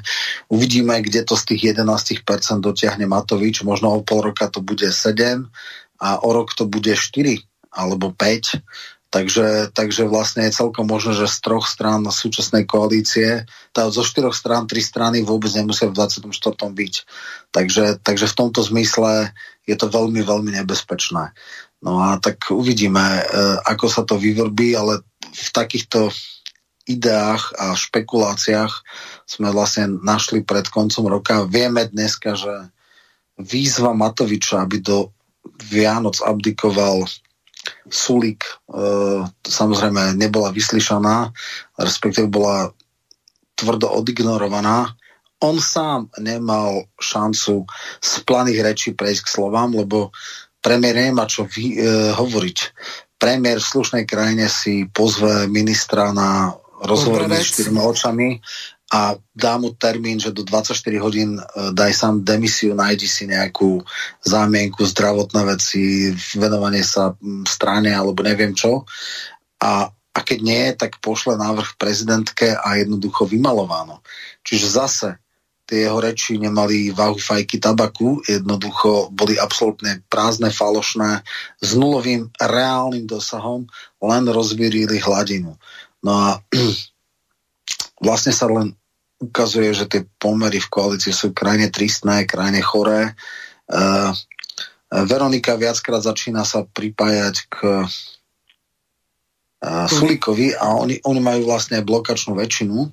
Bez nich to nedá a vlastne Sulikovi stačí už len 6 ľudí získať na svoju stranu a blokuje väčšinu uh, Matovičovu, čiže 7, toto je podľa on má 13 poslancov. Ak to nevadí, ale uh, 75 je 6. Ano. A 75 je nadpolovičná väčšina, čiže Jasne. jemu netreba, aby mal 74, jemu stačí 75, bude mať opozícia plus on a tomu stačí už len 6.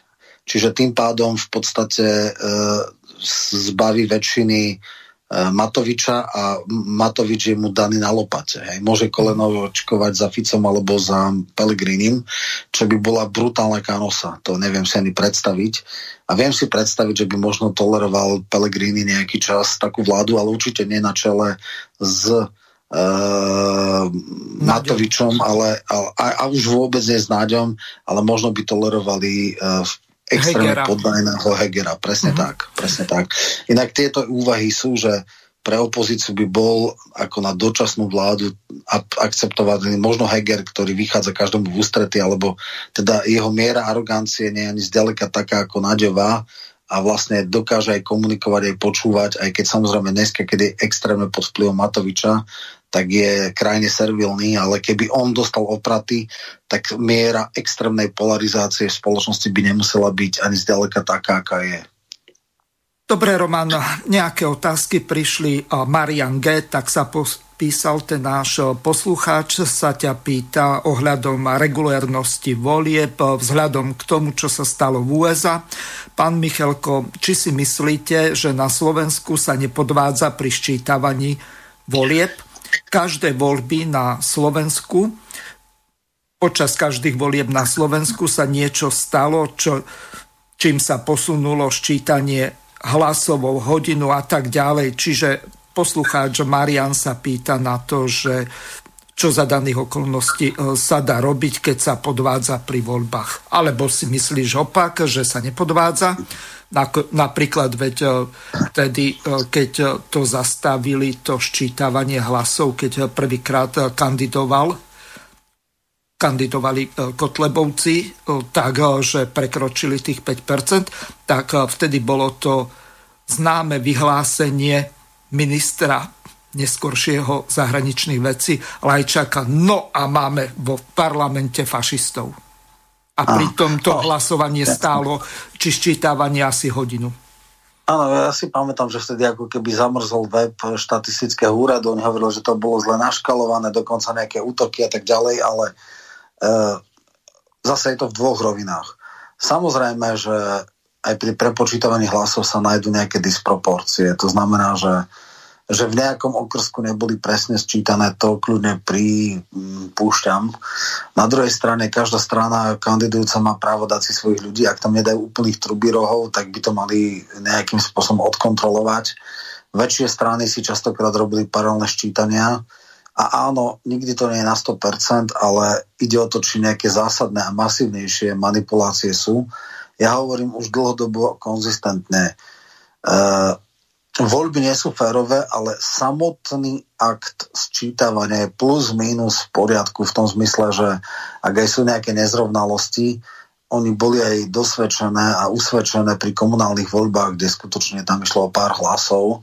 A minimálne v Novom meste boli dokonca zrušené voľby, kde k SDK v blahej či neblahej pamäti manipulovala a niektorých ľudí vlastne dostala, že boli tam niektoré volebné okrsky, kde to bolo hrubo zmanipulované a to bolo niekedy na prelome milénií. Vieme, že ja neviem, v Sobranciach e, sa prepočítavali, kde bol, tuším, rozdiel dvoch hlasov. V Levoči, tam tiež Vikartovský s bývalým, teda súčasným uh, županom Majerským, tiež tam mali nejaké prepočítavania. Takže v komunálkach, kde skutočne ide o každý hlas a kde sú veľmi, veľmi tesné, tak uh, tam sú skôr tie také tie kortešačky, že do romských osad prídu a e, teda kupovali sa za cigarety, za neviem čo, voľby v Petržalke boli doplňovačky alebo teda mimoriadne voľby e, vlastne zrušené a podobne. Čiže áno, 100% to nie, ale nemyslím si, že nejak masívne sa manipulujú voľby na Slovensku. Uh, ja som hovoril aj s ľuďmi z vlasti, ktorí mi dávali bohužiaľ spätnú väzbu a povedali, že očakávania aj v tých okrskoch na severe Slovenska, na Kisuciach a tak neboli zďaleka také, aké očakávali a mali to ľudia priami, ktorí boli v tých komisiách okrskových.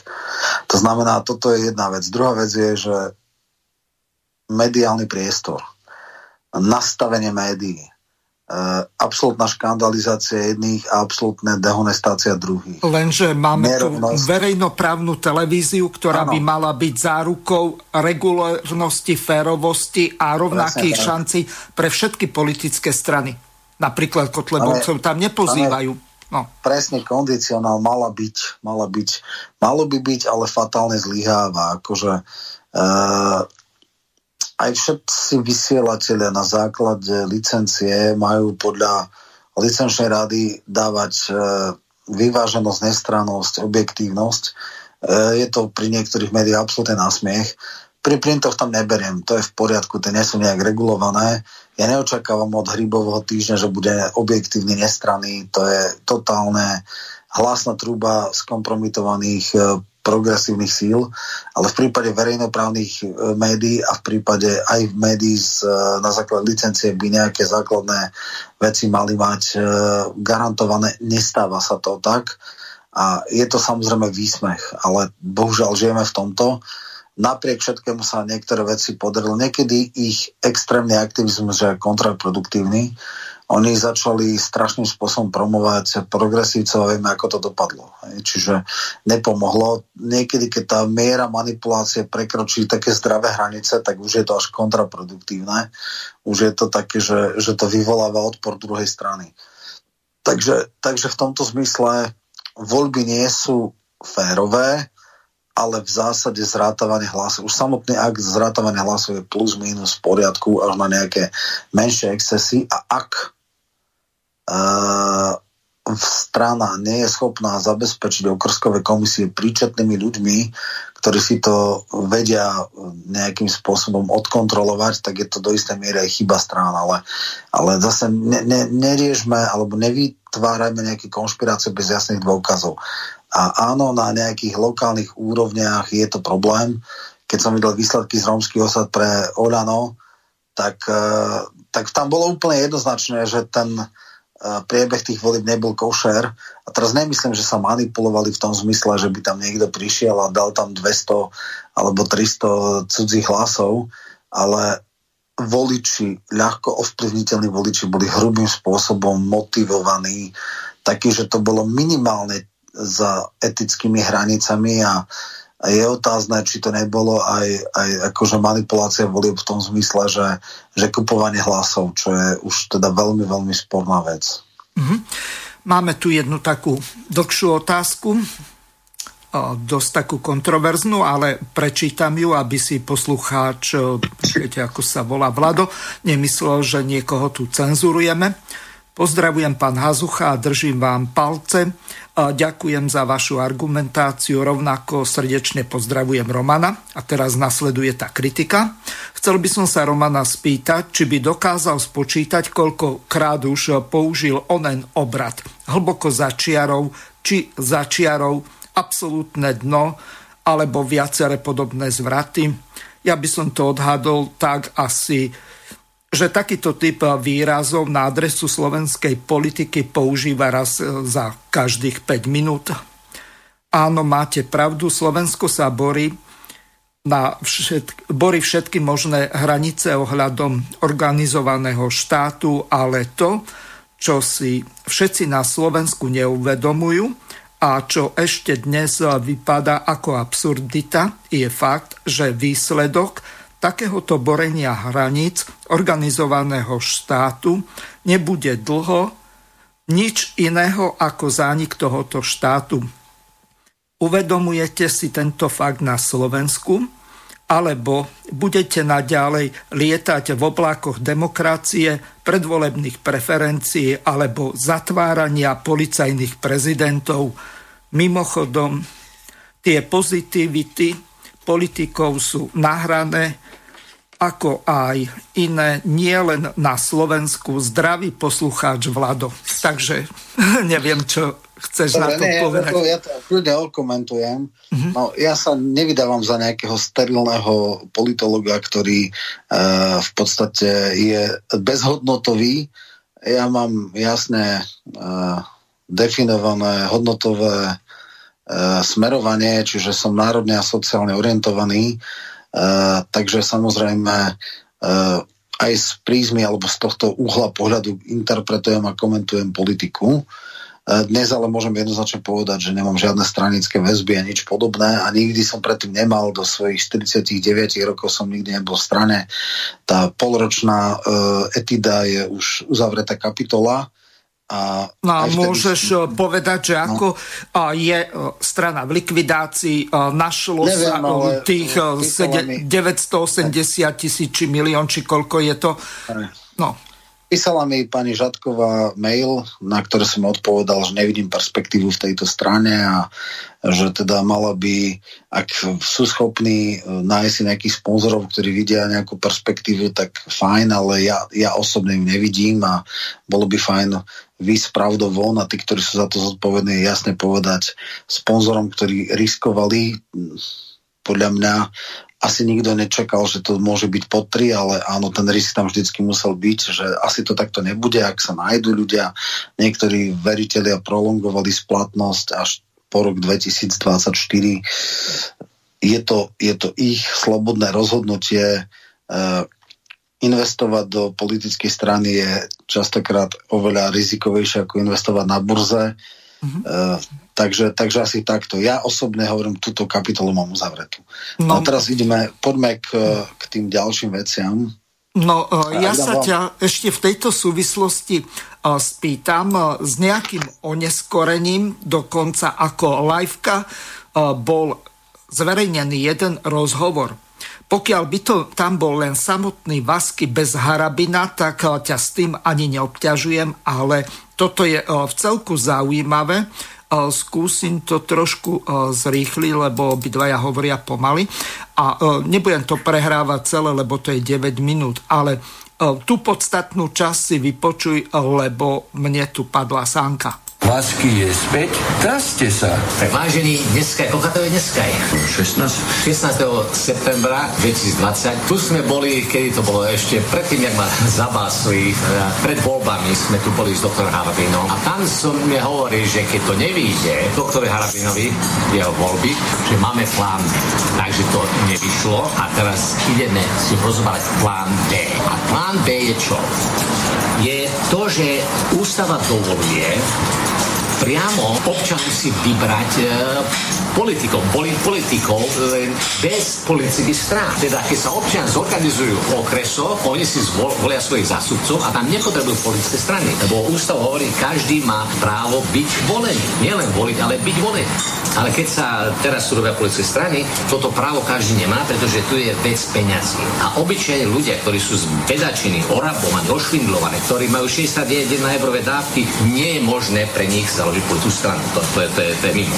A kľúčne sa volie. Ale takto, keď si občania sami povyberajú svojich e, zástupcov bez toho, že by im politické strany núkali, keď si ľudia sami povyberajú po svojich okresoch tých najlepších, to, ktorým veria, tie okresy nepotrebujú žiadne politické strany. Takže tu by boli voľby robené mimo politických strán. Toto nie je priama demokracia, ale priame voľby, kde by každý mohol kandidovať by sa potom zostavil parlament. Normálny parlament a normálne bola parlamentná demokracia, len s tým rozdielom, že nebolo by to cez politické strany, pretože politické strany to je, to je niečo neprirodzené, to, to zač, začalo vznikať touto liberálnou demokraciou a vďaka tejto liberálnej demokracie cez politické strany vždy sa dostali k moci fašisti. Fašisti sa nedokážu dostať k moci bez liberálneho systému, pretože fašisti spravia politické strany a cez tie politické strany sú financované všetci okresy oligarchovia, financujú. Však Mussolini sám povedal, fašizmus by nemal byť nazývané fašizmus, ale korporatokracia, pretože to vláda firie. Takže aj dneska to, vidíme. Všetci firmy, zakladatelia firmy sú e, aj zakladateľ politických strán. Matovič, vlastník firmy, Sulík, vlastník firmy, Záudí, no tak vlast, vlastník firmy. Všetci sú vlastní vlastníci firiem. Takže toto je vláda firiem pre dobro firiem. Ale keď bude sa tu zorganizovať tieto voľby ľuďmi, ktorí tam v tom okrese žijú a ľudia ich poznajú, tak už to nebude vláda firiem, už bude ozajstná demokracia. Takže Roman, snívajte e, s Vaským, Harabín, nechcel som to prehrávať celé, lebo to je 9 minút, ale Harabín mu e, nejako nekládol odpor v tom zmysle, že máme nejaký článok 72, e, potom 73 a že iným spôsobom ako cez parlamentné voľby, ktoré sú cez politické strany, sa na základe volebného zákona ani nedá dostať. Čiže niečo také, o čom sníval Vasky, je hlboko za ústavou alebo v rozpore s ústavou. Neviem, čo by sa náhodou stalo, keby nejaké takéto voľby zorganizovali, či by to náhodou neskončilo tak, ako to referendum v Španielsku, v Katalánsku. No, presne tak, takto. Treba si udať všetky druhy volieb okrem európskych a parlamentných nepotrebuje občan strany. V komunálkach nepotrebuje, v regionálkach nepotrebuje, to znamená, uh, si nezávislý kandidát môže sa stať primátorom hlavného mesta Bratislavy, môže sa stať poslancom, môže sa stať županom, môže sa stať župným poslancom, Čiže v tomto prípade nie. Takisto nezávislí môžu kandidovať na kandidátkach politických strán. Mimochodom, Oľano podľa mňa žiadna politická strana nie je. To je nejaký biznis projekt Matoviča, kde z všetkých z tých 40 členov, čo dneska majú, tak je tuším asi iba ani nie je 10 členom poslaneckého klubu, ostatní sú nezávislí, čiže to je tiež taká, taká obezlička. V zásade by mohli aj nečlenovia stran kandidovať do parlamentu, ale jednoducho stačilo by, že by bol zmenený väčšinový systém a že by v tých, ja neviem, 60 či koľko okresov boli, boli kandidáti, až z každého okresu by bol jeden, čo by ale samozrejme bolo hrubo proti ústavu v tom zmysle, že by neboli e, rovné prát, e, volebné právo, lebo v okrese Medzilaborce je 15 tisíc voličov a v okrese ja neviem, Bratislava, staré mesto ich je 60 tisíc, alebo ja neviem, v Petržalke 130 tisíc, teda nie voličov, ale čl- občanov. Čiže ja neviem, voličov je okolo troch štvrtín, alebo tak nejak, čiže, čiže e, mandát jedného poslanca v okrese Nitra by bol pomaly 200 tisíc e, volič, ne, voličov občanov a mandát e, v Medzilaborcech bol 15 tisíc, čo by asi e, bolo 10 násobne vyšší, hej, čiže tam váha toho mandátu by bola nerovná. Keď si zoberieme v Čechách do Senátu sú nezávislí kandidáti, môžu byť volení, už prvý bol Fischer. U nás je jednoducho volebný systém do parlamentu pomerný volebný systém a ide cez, cez politické strany. Je fakt, že tento systém, ktorý je stranický, je podľa mňa po týchto voľbách už na preskúmaní ústavným súdom, preto lebo tuším, že 27 alebo 28, takmer 30% voličov nemá zastúpenie v parlamente, či toľko percent hlasov prepadol. Je to najvyšší v dejinách Slovenska od roku 92. Aj vtedy bol obrovský prepad, ale nebol až taký vysoký. Vtedy bol okolo 25% Čiže ak tretina voličov nemá svoju reprezentáciu v parlamente, treba sa zamyslieť nad tým, či ten volebný systém je ešte ako tak spravodlivý, alebo miera nespravodlivosti už začiarov. No a samozrejme, že všetko je e, naraža to na ústavu v tom zmysle, nenaraža to na ústavu. V podstate my by sme mohli dať volebný systém, ktorý by dal nejaké paralelné štruktúry v tom zmysle, že by mohli ľudia voliť aj priamo polit stranických voličov alebo stranických kandidátov a nezávislých. Ale taký systém nie je. Ak by sa jednoducho to tak prijalo, tak ak by sa prijalo tak, že, že máme 150 e, okrskov, ktoré sú plus minus rovnako veľké, a ak by rozdiel medzi jednotlivými volebnými okrskami nebol väčší ako 3%, alebo na 100% sa to mhm. nedá, to sa aj mení, tá demografia. E, v Čechách každý, e, každé, e, neviem, tri roky sa menia hranice volebných okrskov v rámci Senátu. Teraz povedali, že nie, že sa nebudú tak meniť a že tuším 10% môže byť rozptýl, hej, že počet obyvateľov. Tak je to v poriadku, môžeme to prejsť, ale na to treba vôľu parlamentu. Vieš, ale tento systém, nemajú. Roman, je napríklad aj v Spojených štátoch. Tam prípade jedného štátu, Maryland, tak v tvare salamandry sa menili tie hranice a nazývali to ako nejaká salamander Marylandizácia, alebo nejako tak, ak si to dobre Oni majú na to presný názov, kde sa veľmi účelovo aktuálna moc prekresľuje volebné okrsky, aby to vyhovovalo práve tej vládnúcej väčšine, ktorá je, aby povedzme e, si to tak naskladali, že tie okrsky, ktoré sú pre republikánov výhodné, aby mali, aby tam vždycky vyhrávali a je to taká, taká teraz si neviem presne ten výraz, ale to je normálne v politológii výraz, Aha. kde sa účelovo prekresľujú uh, vlastne hranice okrskov ale tie nie sú identické ani s, s tým, plus tam je ten federalizmus, to znamená, že e, normálne treba na kongresme na 600 tisíc voličov, ale samozrejme sú malé štáty ako Wyoming, kde je 300-400 tisíc voličov, čiže tí sú nadužívané oproti nejakej Kalifornii, ktorá má 55 mandátov alebo 53 kongresmenov a tam je naozaj tých 600 tisíc plus minus, ale samozrejme tiež, keď majú guvernéra demokrata, tak si prekresľuje tie volebné okrsky tak, aby zachovávali čo najväčšiu šancu, aby tam boli tie eh, by som povedal, sídla, ktoré sú prodemokratické a tie, ktoré sú prorepublikánske, tie mesta a obce, aby boli radšej v nejakom inom. Čiže všetko sa dá zneužiť. A to, čo hovoril Vasky, jednoducho uh, on má takú inzitnú predstavu, že my, neviem čo, Vasky Jugend, uh, sa, sa dohodneme a urobíme si nejaké primárky v okrese a my si zvolíme človeka a pošleme ho do parlamentu ono by to mohlo fungovať, ale najprv by to musel upravať zákon. Pokiaľ to zákon neupravuje, tak jednoducho... To je jedna vec, je. ale tam ani iným spôsobom ako cez politické strany v prípade parlamentných volieb, či sú už európske alebo národné, tak to nie je možné. To by ano, ano, musel by to, sa to, zákon volebný zmeniť a takisto tak, aj ústava. Tak. Presne tak. Ústava sa nemusí zmeniť, lebo ústava definuje volebné zákon len tri veci. Že musí byť priame, rovné a e, ešte jedno. E, tri parametre, že čo musia volebné zákony mať.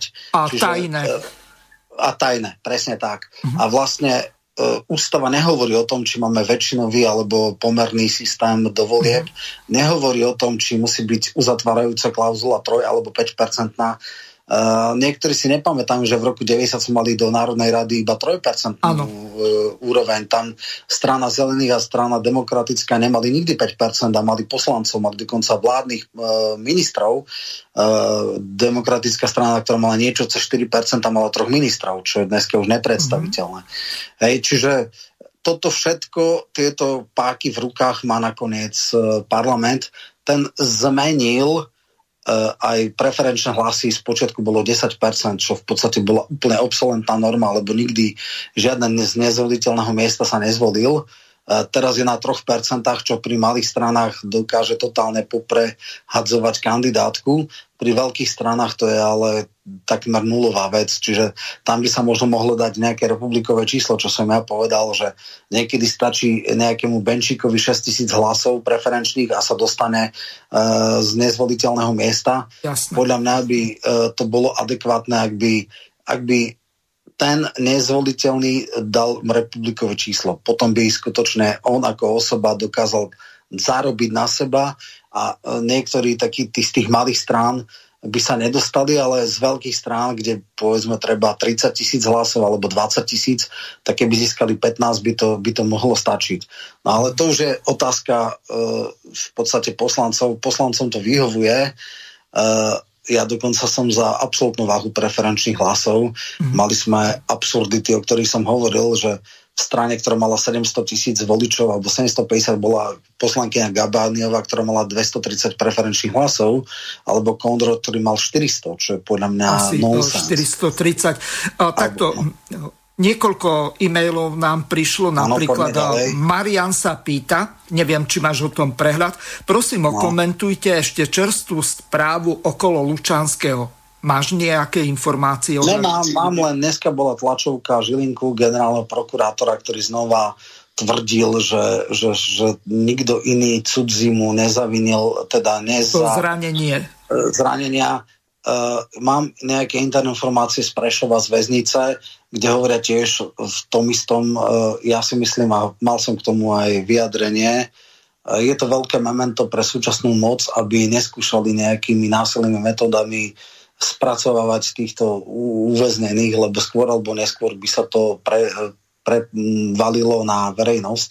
Tí ľudia majú celú batériu právnikov, advokátov a keby takéto metódy Eh, je zjavné, že eh, Jankovská a nejakí ďalší, ktorí začali spievať, tak sú pod obrovským psychickým nátlakom.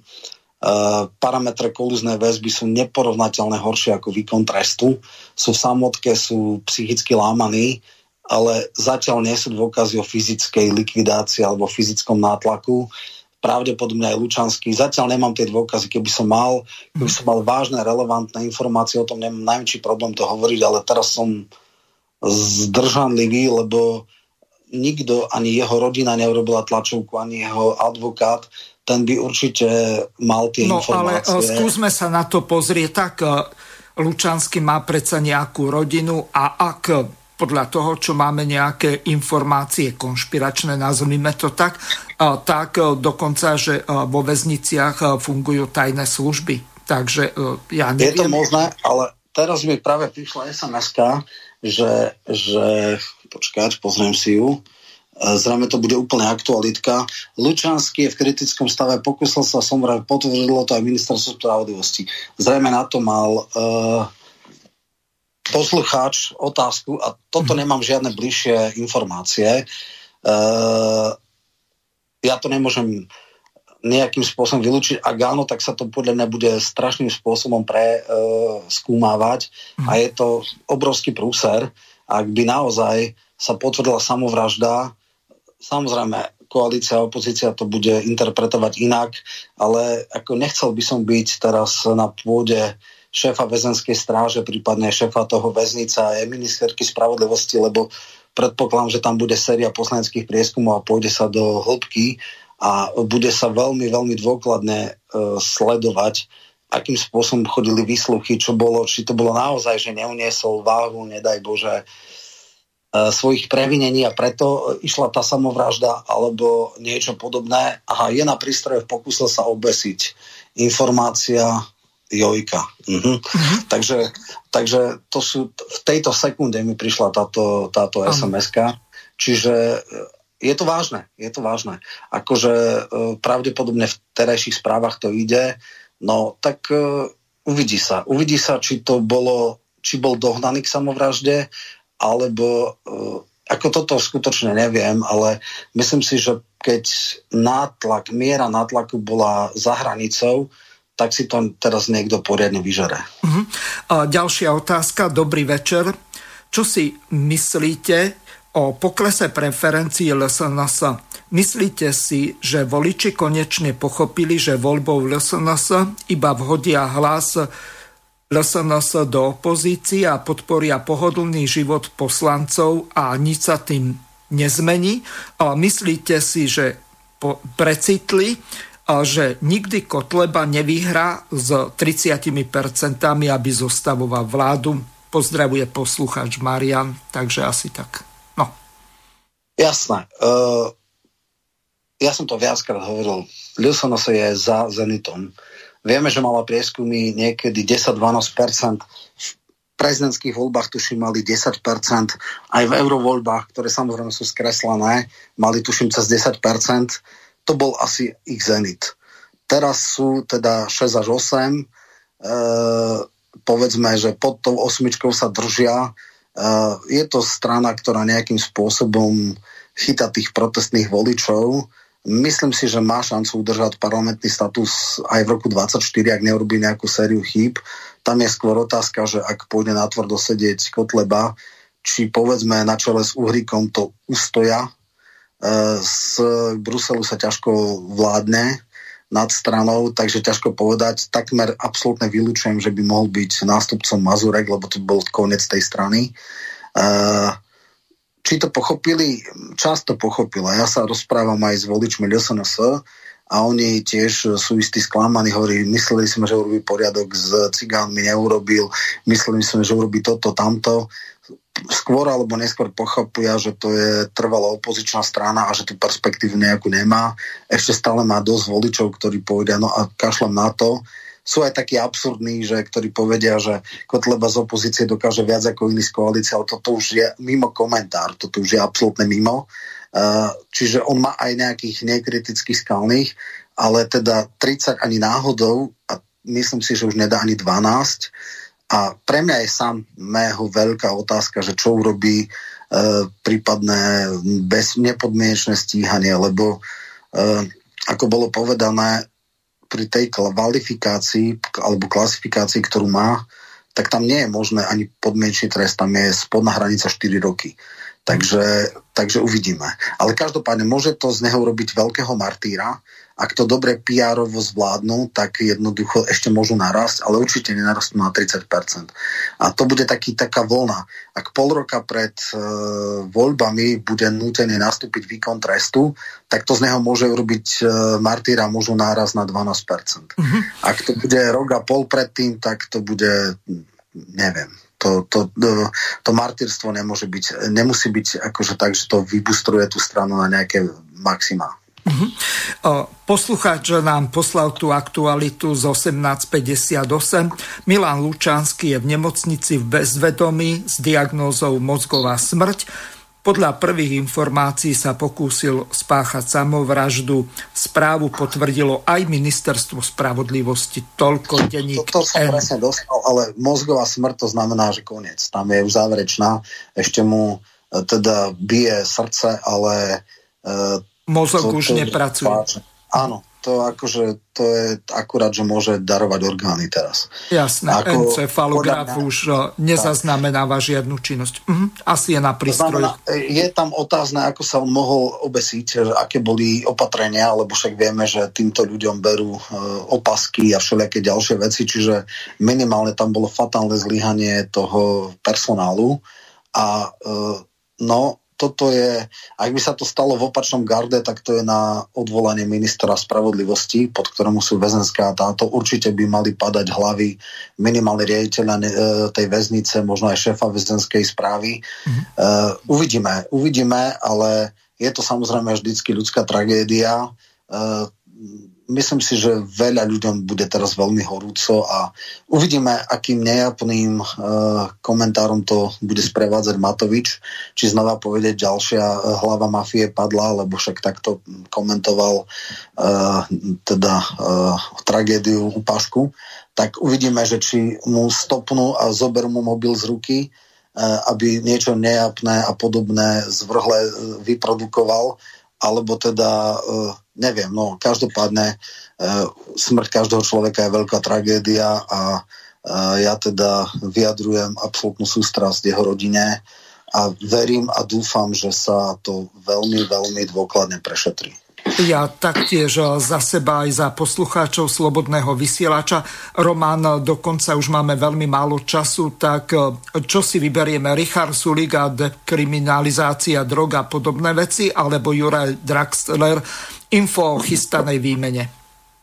A toho Draxlera sme vlastne povedali, to je vlastne... Dobre, tak ideme na Sulíka.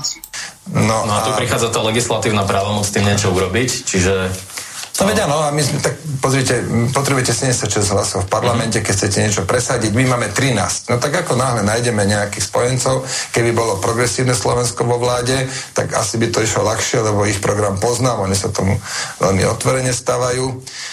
A čo by som teda chcel povedať, tej, čo sa týka tej našej pozície, niečo podobné ako pri tých homosexuálnych pároch, chcem povedať, že my sme za dekriminalizáciu marihuany. My nehovoríme, že má byť legalizovaná, že máte si ju voľne kúpiť. Nie, my hovoríme, nech to ostane ďalej zakázané Ale ak to niekto poruší tento zákaz, tak ho nestržme rovno do basy, alebo nech nemá na krku trestné stíhanie, ale nech to je len priestupok. Asi ako keď idete autom rýchlejšie, ako je dovolené, tak zaplatíte pokutu. To hovoríme... sa model ako je v Českej republike napríklad? Áno, to hovoríme, dokonca tam je to akože dosť voľné, možno, že by až toľko voľno si to nemuselo byť naraz. To je poprvé. Po druhé, sme za prísnejšie tresty pre dílerov. A po tretie, v žiadnom prípade nechceme dekriminalizovať alebo dokonca legalizovať tvrdé drogy typu heroín a, a e, LSD, no to sú také starecké, neviem čo teraz aktuálne fiči, ale každopádne, fakt? No, každopádne my sme proti tomu, hej? My, my sme len teda táto marihuana, lebo to je najmä u mladých ľudí, v podstate u veľkého množstva mladých ľudí, to je to pevnou súčasťou života, nepijú žiaden alkohol, občas si dajú nejakú takúto cigaretu ja si nemyslím, že toto by bol koniec sveta a preto, áno, budeme číhať na to a keď v parlamente niekedy bude e, príležitosť na, na to, aby sme to uzákonili, tak e, tú dekriminalizáciu, nie legalizáciu, tak potom, potom by sme to tak aj spravili. A príde z vašej strany aj iniciatíva, lebo do ráno to asi čakať nemusíme? Áno, iniciatíva príde, len hovorím, 76 hlasov potrebujeme mať. Uh-huh, rozumiem. Uh, toľko k tým uh, politickým otázkam. Ja ešte sa pristavím pri tom uh, eh, CBD. Toto je vec, ktorú by ste si aj vy predstavili, že sa bude u nás predávať bežne v lekárniach a konečne sa dostaneme medzi tie krajiny. Myslím, že sme posledná krajina v priestore. No ale už, už parlament teda schválil príslušnú novelu, čiže tu sa už dostaneme medzi všetky tie ostatné krajiny, už nebudeme na také tej osamotenej pozícii. Vy ako minister hospodárstva si myslíte, že to vie byť aj nejaký priestor pre nejaký uh, biznis, niečo, čo by pomohlo aj HDP z republiky? Alebo to... Málo, viete čo, no, takmer nemerateľné. Takmer mm. nemerateľné. To možno, že nejaké promile. Mm. Pochybujem, že to spraví promile HDP, preto lebo treba si uvedomiť, že promile HDP sú stovky miliónov eur, no tak to taký biznis nebude. Čiže desatinky promile HDP by to možno mohlo byť. No. Mm-hmm. 22 dní mierneho lockdownu. Od najbližšej soboty... Dobre, o, takže o, Roman, ideme to komentovať, už o, viacej času nemáme, o, takže registrované no, partnerstva, to je, to je, prvá téma, jasný. druhá téma, marihuana a tretia téma, aké svinstvo sa predáva v lekárniach. No. no, tá prvá vec, e, toto je starý evergreen, ktorý v dnešnom zložení parlamentu je bez šanci teda registrované partnerstva. Nehovoriac o tom, že máme ústavnú ochranu rodiny ako zväzok muža a ženy, čo aj keby bolo registrované partnerstvo, pravdepodobne by išlo na ústavný súd, či to nie je to isté pod iným názvom a skús, skúmalo by to teda ústavný súd, neviem odhadnúť jeho zloženie. Za istých okolností by mohol obdobný zväzok ako manželstvo s iným názvom bol stopnutý. Sám povedal, že e, v tomto volebnom období, v tom rozhovore ďalej, sa tá, tá šanca presadiť to limit neblíži nule. Čo sa týka dekriminalizácie, to je tiež dávna téma už z roku 2010. Len e, prečo sa zbavili Poliačika, keď e, to je vlajková loď Sasky okrem nejakého daňového bonusu a podobných zvrhlosti? No práve, že uh, Sulik je predovšetkým libertarián a technokrat a toto bola blokovka návrh, keď ešte neboli progresívci, tak chceli ťahať aj túto agendu. Poliačik išiel tam, kde patrí do PSK, e, len chvála Bohu to sa nedostalo do parlamentu, čiže on sa potom aj s tým výtačstvom a, a slniečkárstvom vlastne e, vytesnil. Dneska troška túto agendu ťahá Nikolsonova a v parlamente národnom ale v rámci vymedzovania sa voči proliferom to robí Cigániková, e, ktorú veľmi podporuje, lebo ona teraz zase vlastne chce ťahať Biháriovej voličov radšej na Sasku, že teda e, je väčšia kočka ako Biháriova, takže má väčšiu šancu mládež e, osloviť Cigánikova, ale o to nejde. Toto sú len verbálne záležitosti. V, tejto, v tomto parlamente je kvanta falošných kresťanov, ale nie je tak falošných, že by boli schopní hlasovať za takéto záležitosti.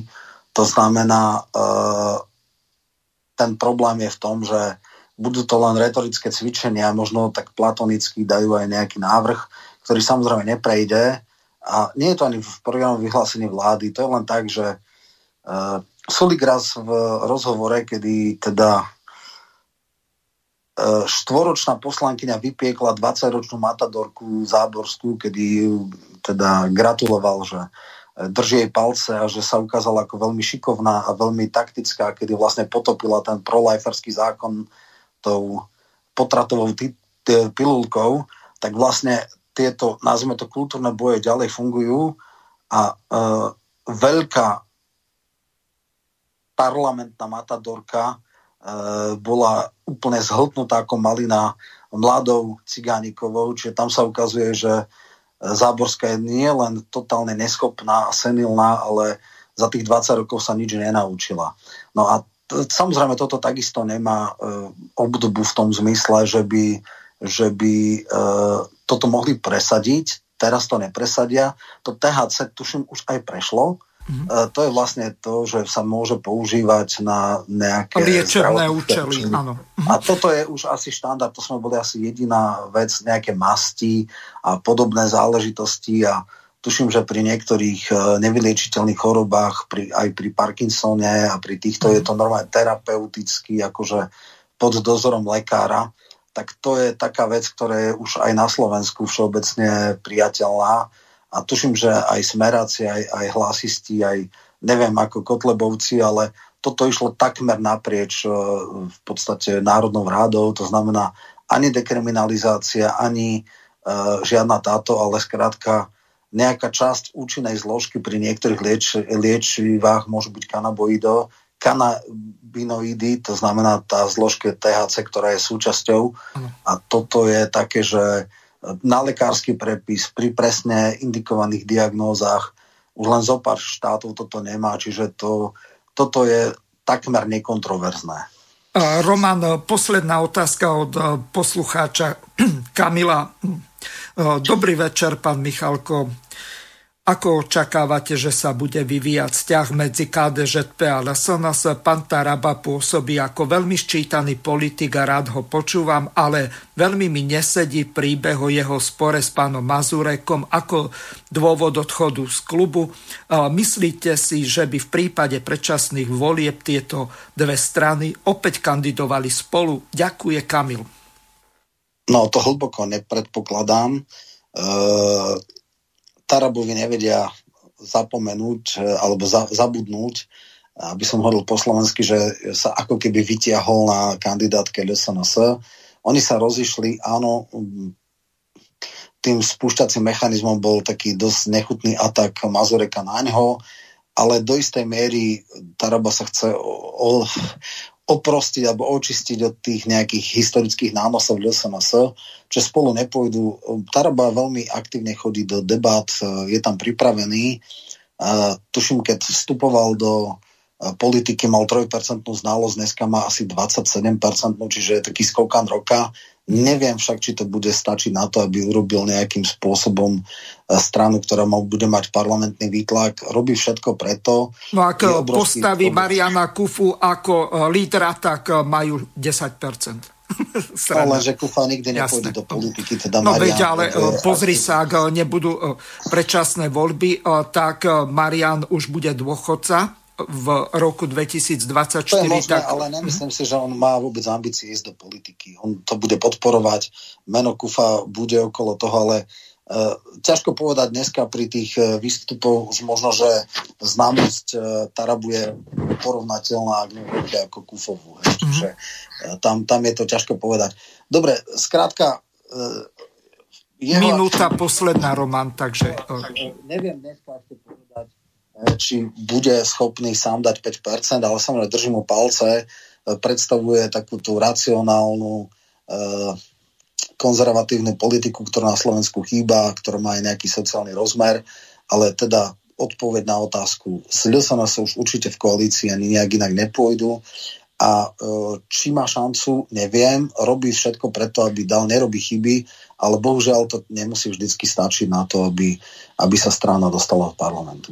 Román, zostáva mi už len čas veľmi pekne ti poďakovať a rozlúčiť sa s tebou a takisto aj s našimi poslucháčmi. Toto je posledná moja relácia v tomto roku. Teším sa na ďalšie relácie v budúcom roku a prajem vám šťastného Silvestra, ešte lepší rok, alebo podstatne lepší rok, ako je tento. Maj sa krásne, pekný večer. Ďakujem, tebe. ďakujem. Ja ti takisto prajem všetko najlepšie a samozrejme aj poslucháčom veľa zdravia, šťastia, pohody v budúcom roku a teda také spoločné želanie, nech už ten budúci rok vidíme svetlo na konci tunela. Vysielací čas dnešnej relácie veľmi rýchlo uplynul, tak sa s vami zo štúdia Banska Bystrica Juh lúči moderátor a zúkar Miroslav Hazucha, ktorý vás touto reláciou sprevádzal. Vážené poslucháčky a poslucháči, budeme veľmi radi, ak nám zachováte nielen priazeň, ale ak nám aj napíšete vaše podnety a návrhy na zlepšenie relácie, lebo bez spätnej väzby nebudeme vedieť relácie zlepšovať, za čo vám vopred veľmi pekne ďakujem. Do počutia. Táto relácia vznikla za podpory dobrovoľných príspevkov našich poslucháčov. I ty sa k ním môžeš pridať. Viac informácií nájdeš na www.slobodnyvysielac.sk Ďakujeme.